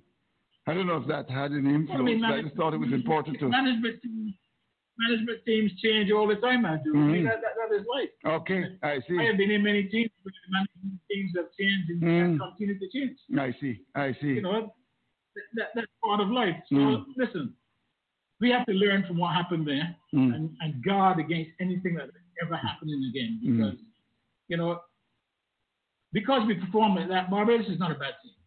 The- Mm. You know, if anybody's going to tell me that we've got a bad team, or we had a bad squad of players in Mm. Antigua, Mm. well, the conversation would end there. Mm. You know, we had a very good squad there. Um, Did you have impact players? Did, did, did you have impact players in your side, Roland? Could you name them? I got my pen. what do you call it? What, what do you call an impact player? But, but you, you you know what I'm talking about. Why are you asking me that? It's just rhetorical, You're, Roland. you're, you're, asking me what impact. Well, me, Y- y- yeah. I know we had a team there capable of winning the Mm. tournament. Mm. So no one player will Mm. win a tournament. Yeah. You, you need one, one, one player might win a game Yeah. for you, but one player is not going to win a tournament. Strange, strange, that's gonna win a strange decisions, though, Roland. It's a very strange decision. Um, in the game against Guyana, um, no, against Jamaica, no, no Roston Chase bowling. And uh, um, I mean, what's happened to Roshon Primus? Is he fit? Was he eligible?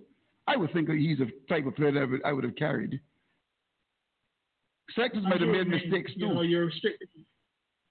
You're restricted to 15 players. Yeah. You know, and um, it is it is very difficult to take 16 when you only can take 15. Mm. So, you know, Roshon Primus was not the only one, unfortunately, who Mm.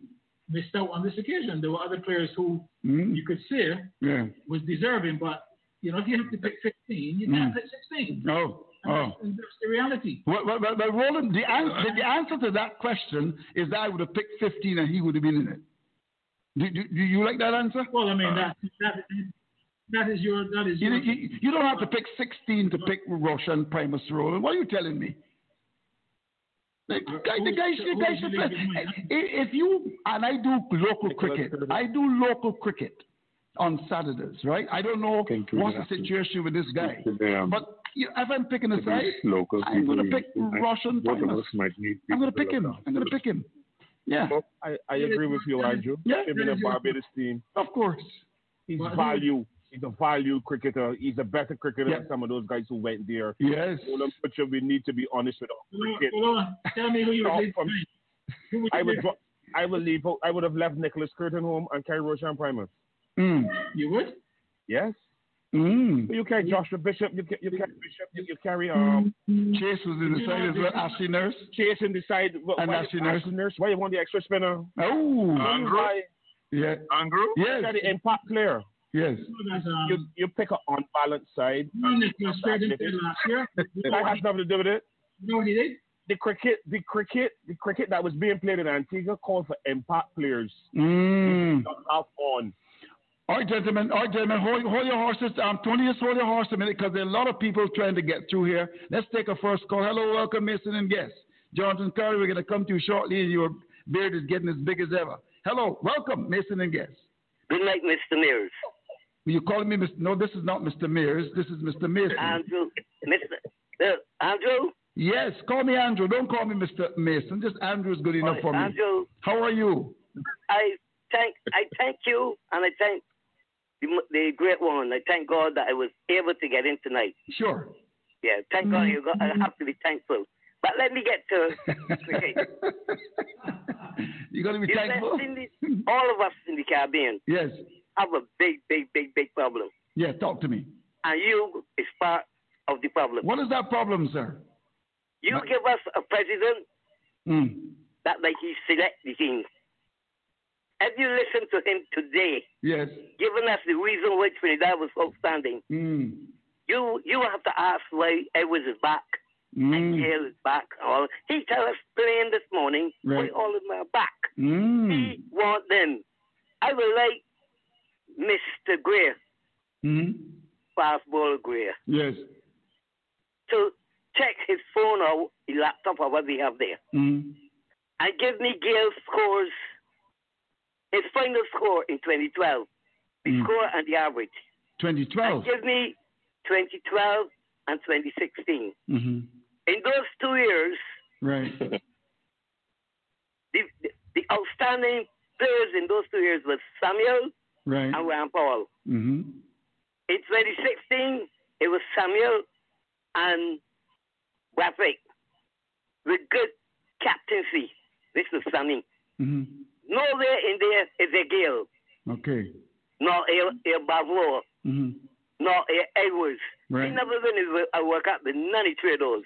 And I'm hearing that we are preparing to get the next World Cup with these players because they will help us to win. Help us to win what? Mm. The last time Gayle played for the West Indies, Tate is not you and I, Right. had him in the polka dot suit. Oh, dear. You can't remember? and then, then, then the fellow was running, and you hear the commentators say, Yes. I hear, I hear the commentators. Well, that's true, and but you know Gil is out there, so you, you know they can't get to. no. You want to tell me two years after he could win two now? No. No. Highly unlikely. So let's, I know a lot of people won't get him, but I got so much to say, but I go, I gonna give it there. Right. Okay. Thanks for the contribution. Can we take another call? Yes, we can. Hello. Welcome, Mason and Guest. Welcome, Mason and Guest. Hello. Welcome, Mason and Guest. Good evening, Andrew. Good evening to you, sir. How are you, my friend? Hey, not too bad, you know. Good. I must say first, uh, to all your opponents, good evening, and to that uh, the guy from that lovely parish, uh, Jonathan Carter. Mm. Great parish. Yeah, great parish. Mm-hmm. Were you born there, R- Randolph? Oh, I'm a product of that that parish. Oh, somebody told me you were born in St. Michael. No, I'm a product of that parish. Don't Okay. let anybody tell you. just kidding. Just kidding. yeah, no. you said head. You said head should roll. Yes. I think that all the, the selectors for the Barbados team should go. I tell you why. Talk to me. When that side was selected Mm, and Kelvin Stout was not in the side, mm. I realized that we would not have done well. That is the, one of the great players for the Barbados team. No, but Kevin Stoute played for the Windwards, though. He, he, Uh, yes, I know we would have to go to the Windwards because, oh, because he, oh, he, could- he couldn't get into the Barbados team. Mm, none of the selectors that selecting the Barbados teams now mm, have done nothing in cricket for Barbados as good as Kelvin Stout. mm, But they're selectors. mm, They, they, they can bring, they can, all of them can bring their stocks. mm. and they can't get past that. Now, I'm switching up now to the attorney in waiting. Yes, Philo. Your good friend. That's Wa- Wallace. Yes. He- When he talked about team did not had any fight, and he was, you know, he had me a bit kerfuffle, and Jamaica had the fight. But the reason why the West Indies are in the position that they're in now, because they didn't have any fight for the last 20 odd years either. Mm. They didn't have any fight. And now you are bringing back Gayle. Mm-hmm. You bringing back Bravo. And you are bringing back um, Edwards. Edwards. Mm-hmm. There was a guy who used to train race horses in the at the garrison in Tenins. Fellow used to carry a park. Yes. The head of his head had a horse named Mafati. All these players that they want to bring back suffer with tender problems. now, why are you going? Why, they would they would never be able to get fit for the next World Cup coming. Mm. You, you they would not be able to get fit. They suffer with tender problems. So we we are we are disappointing a lot of the young players. Mhm. I think that's the Cloyd alluded to. He didn't use these words that I've just used. Right. But they are suffering these young players from getting these fellas ready for the next World Cup. The West Indies, I'm sure, Mhm. we are not going to win another World Cup in a hurry. Oh, dear. We are not going to win another World Cup in a hurry. Mm. We're talking about the two, but we are not going to win one in a hurry.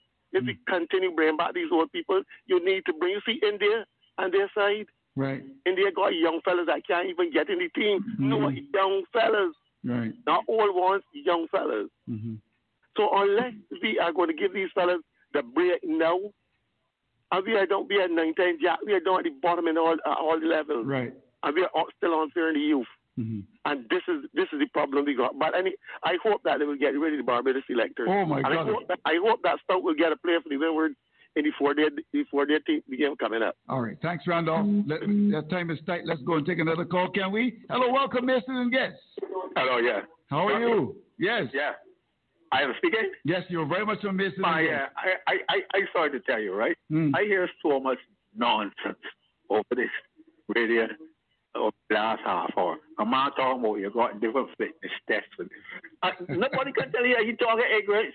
Uh, he, no, no, no, he should be, he should, no, I was a student, but he, he, he should be banned from cricket for talking that kind of nonsense. Look, What, what did it, uh, call, caller, what, what did he say that was nonsensical? No, I, I done with that. I it- well, well, then withdraw the comment. No, that- that's not fair. That's not fair to the man. That's not fair. Okay, move on. No, move no, on. no. I'm moving on. Move right? on. I'm saying right that right now we ain't admitting it. What happened in the wrestling cricket is we're breaking down in the first place. Right. Insularity. Right. Right. Right. Insularity and also the colonial racism. Right. Mm. And unless we deal with it, I remember a white man was in charge of a squad. I didn't want to call his name, call anything. You know, and we lost 14 matches straight, and everybody was saying, you can't blame the coach. You got to blame the players. The players ain't doing it. And then a black man, Otis Gibson, who was the most successful coach over the last 25 years, came in. And for the time we lose two matches, everybody say, coach, you know what you're doing, right? We still suffer that colonial legacy that white people, right, is to rule, and white people, are you sure, right, ain't changed yet? Mm-hmm. You don't want to see West Indians beating the white people, the black people beating the white people. I'm sorry, right? We got to deal with the facts, right? Right. And, and this is what happening, mm-hmm. right? And you stand up and let people bring in Evans, who they ain't a player. But the club with Jail and Bravo and all them, so them no play. Mm-hmm. And Master West Indies, right? Buffett made a hundred the last time he played for West Indies, 20, and you can't pick he a man hit four sixes off of four balls. And, and- you bringing in Bravo and Gayle. You remember when Russell played? I was injured. I make nothing one or not. Right. I had people there watching. Mm. We to stop the 90 fascist insularity and it's colonialism that run the West Indies cricket to ruin, right? Thank you I'm for your contribution. Thank, thanks for your contribution. 441 This is uh, and guests. Hello, welcome. Hello, good night. Good night to you. Hi, good night, Andrew. Good night to your guests. Sure. And let me say a special, special good night to Philo. Mm. Right, this is your um, former teammate. Um, let me say this to Philo before I go on. Um, I think that um, you could um, get fit and um, let the counter retirement, and you may be able to make the team too because really and truly it seems like Mm. Westerners are going back to the older players and forgetting the younger players because really and truly, I I agree with Fidel Edwards coming back in the team. I agree with Keel in the team. I agree with um, Bravo in the team. Mm. But I don't think that after t- nine, ten years, you should go on right back to uh, Fidel Edwards. They got youngsters. When you do this, you discourage youngsters that got the, the passion for West Indies cricket. Mm. You know, to go back for an older player 10 years ago. And then Gil and um, Bravo. These men, to me, only playing when they got a World Cup around the corner, when they got uh, uh, um, T20 around the corner. When they when they don't play T- um, World Cup cricket, they're not going to come back and play for West Indies. I remember West Indies going to um, um, Afghanistan. I had to had wanted them to to, to, to, to go so West Indies could qualify, and these people refused to go. The same captain, same um, um, um, Pollard. So I really feel we're digging a hole. I'm digging a hole. in West Indies. Yeah, for West, for our team, we're digging a hole. Look, everything can get beat. Let me invest in the youngsters and go forward. You tell me where you gonna go about for, for Bravo. You have a young man, still a young man, Carlos Brathwaite. Right. Come out, take the world by storm. Quick so now he off the scene, but yet you can play Bravo at 37 and Carlos Brathwaite can't make it. To, to me, I, I, I don't understand we can defend these things. If we defend these things, it means that our cricket will all be in the dunghill. Mhm. And that's the truth. Mhm. We can't continue so. We got to invest in the youngsters. You can't tell me that you can't find a youngster that can replace for that. For that, not replace for that. But Ever's done play for West Indies since ten years. Mm-hmm. We we we we recycling players. So that's why I say that Philo, that's why I say Philo now could get fit Mm-hmm. and come out of retirement and see you ready for selection again. Mm-hmm. Well, well, that- but, well, that's going to be a very difficult assignment. That's as unlikely as uh, um, Tony Gray becoming Prime Minister of Trinidad. but uh, that's another matter. It's impossible. it's impossible. you, you, you know what he felt, what it is for Philo though? Phil- Philo, uh, no, uh, identify Um, they- yourself. They Seymour, they Seymour. Simo. Yes, man. Yeah, yes, man. How you? Simo. I good, man. I Simo, good. did you play for Spartan? Yeah, with Wallace, with Wallace. Uh, but, but, but, but you were 12 man. No, but that's true. What's, what, what, what, what's your full name? Uh, Rodney, Rodney. Rodney Rodney? Rodney Simpson. He's Oh, oh, Rodney Simpson. Come on, Rodney Simpson, man. You are a, a, a reasonable, a reasonable cricketer. Reasonable. Yeah, too. I, I, I, I, my, my best figures were against your club, Stick Caffrey's fight for 42. Well, the pitch was wet. I, I can't remember. uh, well, it's nice hearing you, man. Nice hearing you as well. Yeah, All man. right. Okay. Rodney Simpson. Good, good, good to hear. Rodney Simpson. He's got a big name, Simpson. Now, let's take another call. Hello, welcome, Mason and guests. Hey, good afternoon. Oh, my favorite caller. How are you? Are you defending Jason Hol- Jason Holder tonight? Because he wasn't very good in, in the Super 50. Made some elementary mistakes. Well, Talk to me. Andrew, Andrew, Yes. I really, I really would say two things about the Barbados thing. Talk to me. That with the players, some of the players out, that we should have had Ross Stout and Raymond Reifer. Stout and Raymond Reifer. Well, Yeah. Raymond Reifer plays for the, for the, for, the, for, for Guyana. If Barbados Oh, should okay, have okay. first choice, Barbados should have first choice on them. That's all I Okay. would say. Okay. I would leave. I would. I would leave that there. Okay. Now, I got in the van and I heard Philo speaking at the time. Mm. And he said that there's some open door policy, some policy that once you're playing cricket that you can play for West Indies. Right. and I have no problem with that. If you're out there playing and you can play. But I also know that there's a policy that you got to pass a fitness test to even get a contract before you get a player. To get a contract, you know. And I don't understand how we just had four fellas that failed the test Mm-hmm. and we could bring all the fellas that in playing down here. Mm-hmm. So I don't know how to stand them and know that the fit. Mm-hmm. And to bring them instead of fit. Dwayne Bravo in even match fit cause since he the injury he ain't playing the matches. But he come and, and they can come and put this in the squad and leave out fellas that currently playing saying that they can't make the pass the test. But as soon as they get their click in there, something, yeah? Yeah. they come back and pass it and they're eligible for the future future games. Then bring the biscuits so you for their can. current players. Mm. Sir Clive? All right. Sir Clive, you're having a cuppa and some biscuits there. We, we know your business, Sir Clive. Yeah, well, you know, You- you- you- you know- Sir Clive, you just said you want a cupper, and you also said you want a... I got, I got. Would there be Bisco biscuits from Barbados? I have my biscuits yet. Oh, okay. you know we got the best biscuits in the world, and Philip Spooner tells me that Shirley biscuits um, would be the best. So don't charge me for the commercial. Oh, God. so you have a couple I then? I have my cuppa. Look, man. Look, there it is. Yes. Oh, wonderful. So Clive, what time is it now in England? It's, it's my bedtime, but it's all right. Yeah. 10 to 12. Well, 10 to 12. Okay, we got another 45. No. I, I'm just having I'm just having a late cocoa. Oh, a late cocoa. Wonderful, wonderful. Well, once it's not an El Dorado, it's okay. No, no, that would put me to sleep at my age. I know. Wonderful. I'm not as good a drinker as, as Philo is. yes, indeed. Thank you very much, sir. Right, right. Let, let's let, we got some calls backed up. Let's go back to Jonathan now. Jonathan, where are you now? Are you still in Antigua? No, I'm currently in quarantine in Barbados. Quarantine. How much longer do you have before you go to St. Andrew? A couple more days. What do you mean by a couple? Two? More than two days. So, so, so the quarantine period is how long? Fourteen days? I think the the protocol is seven days quarantine. Seven days. And Mm. then you get the, the second negative test and then Mm. you're free. Okay. Um, how's that been, that experience of being in the bubble there in Antigua, now coming back to Barbados? I understand you had a five-star hotel in Barbados. Not quite five, maybe about three.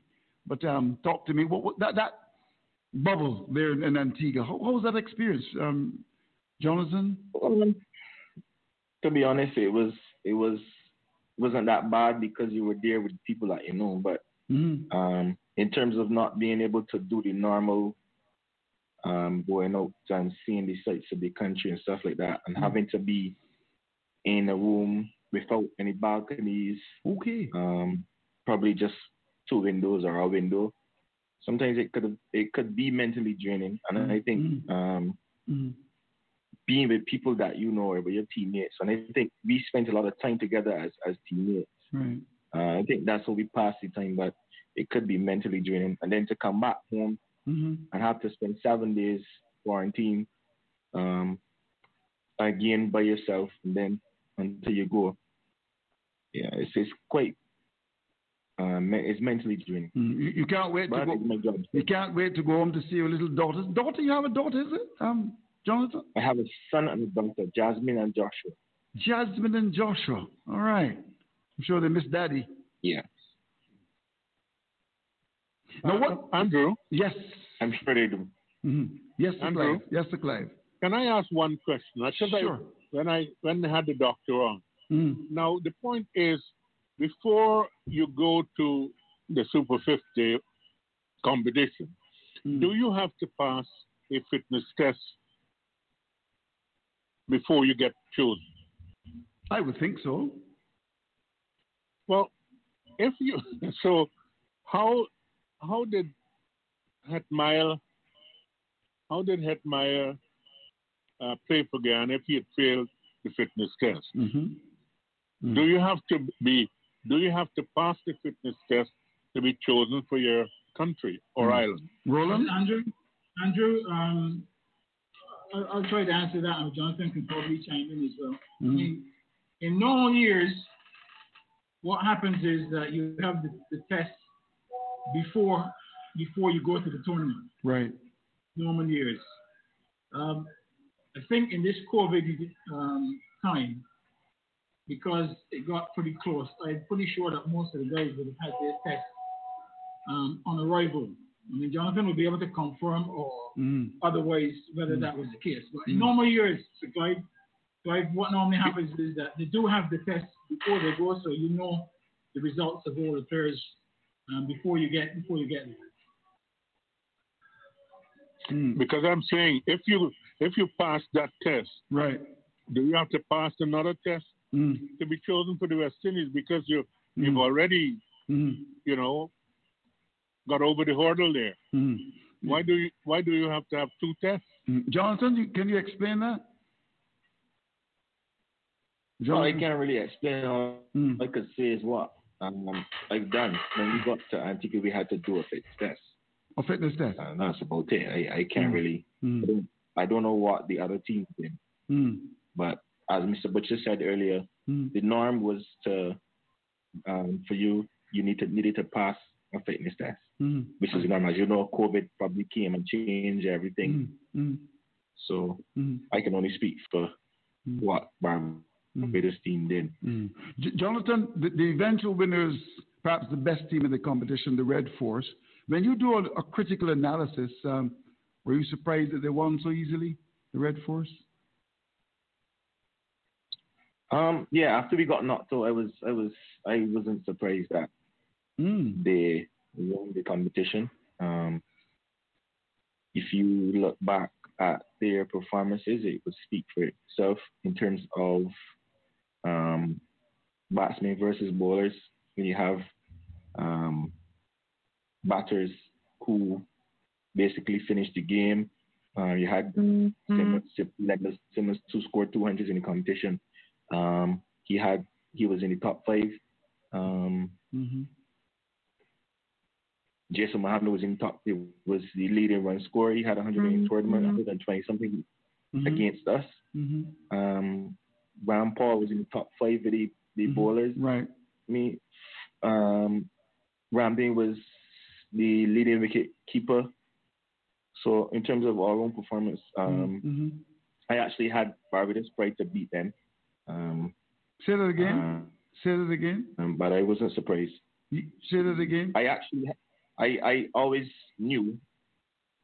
I always knew uh, I had us to beat them. Mm. And that and that's based on what? What's that based That's on? based on. For me, I, I for me, Mm-hmm. me, we are we are accustomed playing better cricket on the day than Mm. Trinidad. I think we have had Mm. um, kind of like something on them for the last couple of years Okay. in terms of of our competitiveness. Mm-hmm. And even in the game where we got beat, there was a stage where we had them Mhm. on the ropes. Yes, yes. So 100, 150 something for about five or so. That was a That- turning point in the game. Some some bad deliveries, and um, just it just got away because you were down in the middle. You had to think Narine that at the time. Hosein was, was Yeah. up there as well. Just how to get Jason Mohammed out. Mm-hmm. And, and, and, interesting. Yeah, he got out actually. Yeah, yeah, he did. He did. Yeah, but interesting in that game, Roston Chase Bowat. Um, it was the eight overs, picked up two for thirty-one. Is that right, Doctor Ford? Yeah, yeah, but, but it was twenty something or something like that. but, but the next game would, would have been against who? The the, the Windwards, right? Um, and then and then after that, yeah. Jamaica. I think so. Right, and and did Chase bowl against um, the it? Windwards? No, Roston bowled. he didn't bowl against the Windwards. I can't remember. I think I don't. Think No, he didn't, and and, and, he, and he didn't bowl against Jamaica either. No, he bowled against Jamaica. he did. Yeah, I, I think he bowled against Jamaica. No, no, no, I don't no. think he bowled against Diana. No, he didn't. He, he didn't. He, he didn't bowl against um, Jamaica at all. He didn't bowl against Jamaica. No, he, don't, he didn't. He didn't bowl against Jamaica. Correct. You're correct, Andrew. Right, mm, right, right. Mm. Well, I, I I made that observation, you know, because I mean I thought he would have bowled. Um, T- Tony Gray, um, we got another five minutes left on the show. We want to congratulate the Red Force, and uh, what's of interest is that they won after you were fired as chairman of selectors. I think they, they knew what they were doing there, Tony Gray. Uh, had you been had you been chairman, they would not have won. Why do you think the Red Force won the competition, Tony Gray? Well, falling in love there, Andrew Mason, you said that uh, when I became chairman of selectors, we picked a similar team. In fact, we had um, slightly more experienced team in, which- which is true. Yes. Uh, we had a slightly more experienced team in that uh, Rayad Emrit was on that team. Right. Um, what we saw this time around, and um, there's a lot of emotionalism with the Bajans on this um, this this Zoom meeting uh, because they all are still hurting. You got to understand something. Yes. The Red Force did the right things. Right. You look at the leadership uh, a couple of years ago with Denesh Ramdin being there and Kelvin Williams being the coach. I don't think that they were strong enough leaders. You got to understand the culture that they're dealing with. Right. Um, Trinidadians can get easily relaxed. But when you have a leader like Kieron Pollard Mm. and a well organized coach like David Furlonge, Mhm. then it will impact the team positively. Right. And Kieron Pollard led by example. I mean, he went in front of the bat on a number of occasions. He did, yes. And he didn't allow complacency at all. Mhm. All right. So if you look at the, the agents, for example, I don't think they were led properly. And a lot of people like Jason Holder. But the fact is that he was a weak leader in this tournament. Uh, tactically, he was weak. And people don't want Tony to Gray, do you, do, do you want to repeat that? I think that he was a weak leader in this tournament. If you have a Bajan team full of talent and experience, Mm. and you won what one out of six games, Mm. it tells me that it's not only the game against Jamaica people were hurting about, right. but obviously he was a weak leader throughout the tournament. And people don't want to say that, but it's a fact. Oh dear! Don't let Dr. Ford hear Uh, you because Dr. Ford supports him uh, regardless. Uh, we got another two minutes left on the show. I mean, time flies so quickly. We're going to come, of course, to Philo for his, for his rap. Uh, would would would you would you have Jason Holder as your test captain, uh, Tony, or would you stay with Kraigg Brathwaite?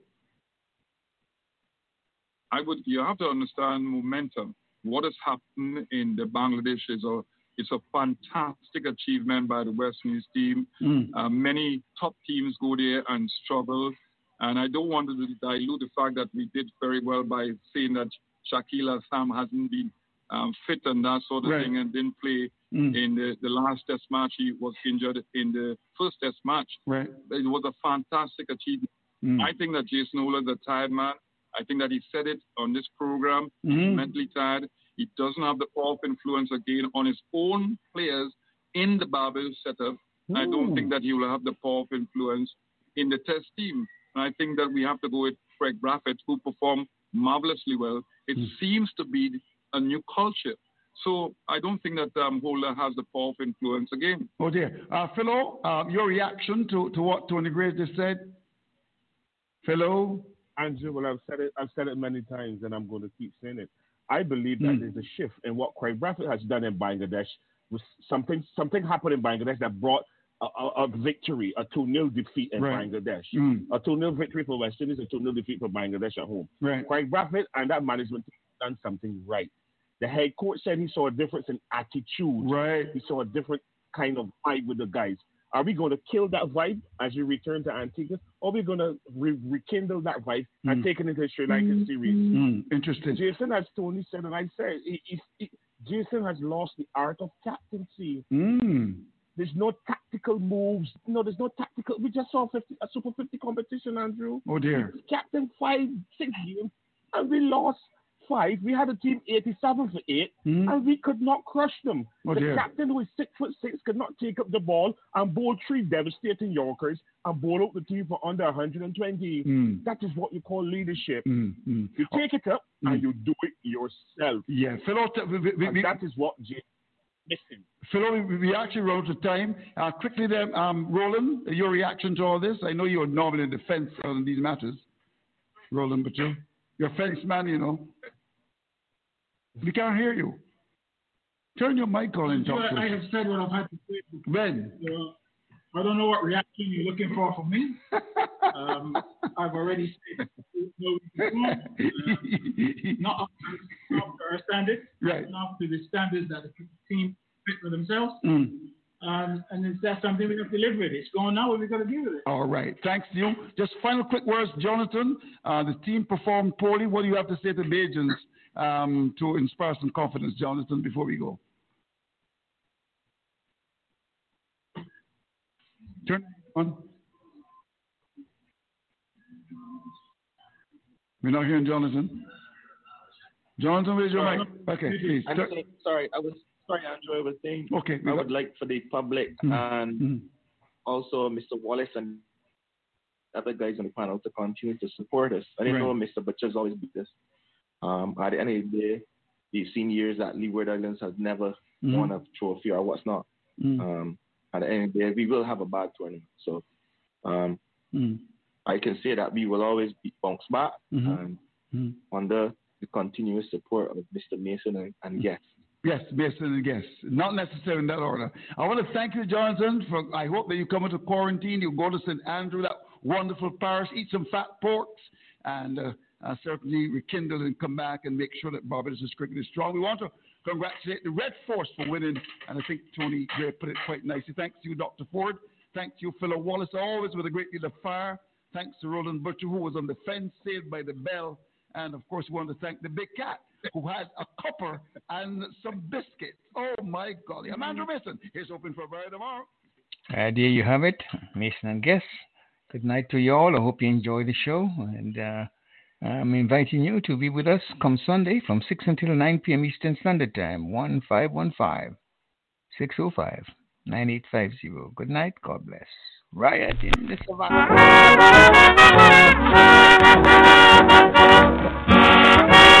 Don't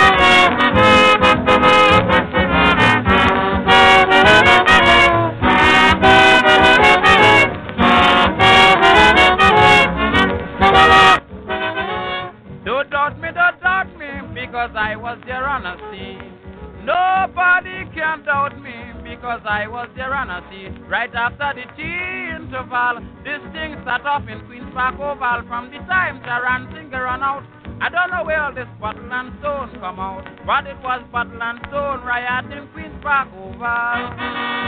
And the whole Testament turned like a carnival. I had to hide my clean head inside a canal to get away from the big scandal right in the middle of the federal capital.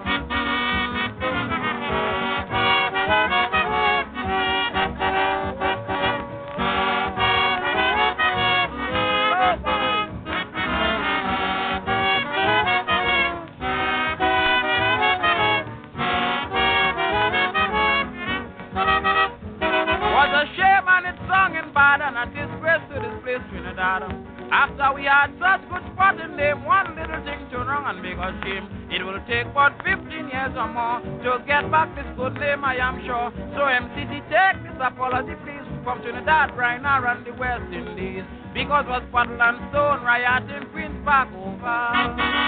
And the whole Testament stone like a carnival. I had to hide me clean head inside a canal to get away from the big scandal right in the middle of the federal capital.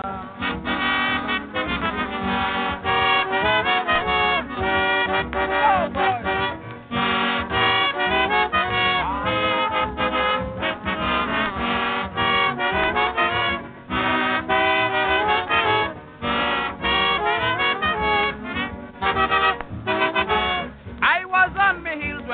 and the governor came out on the field. They started raising their hands up, signaling the rioters to stop. Oh, brother, but they kept on pelting and shouting to bring back Charran Singh. Then I only a fling like a butterfly. It nearly liquored the premier glasses from me eye. So all this bottle and stone rioting Queen's Park Oval. And the whole Testament turned like a carnival.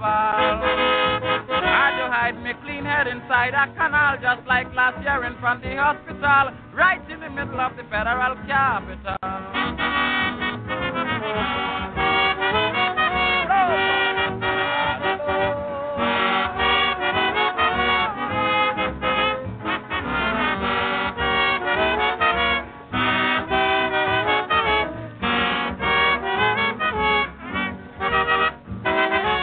Anyhow, I am sure these kind of things won't happen no more. Because I'm sure every one of you understand West backbone of cricket is England. The same Charran Singh wouldn't get the run. Might be in Lancashire League in a few months to come. And when he, he come back to the West Indies, we have to call him Sir Charran Singh if you please.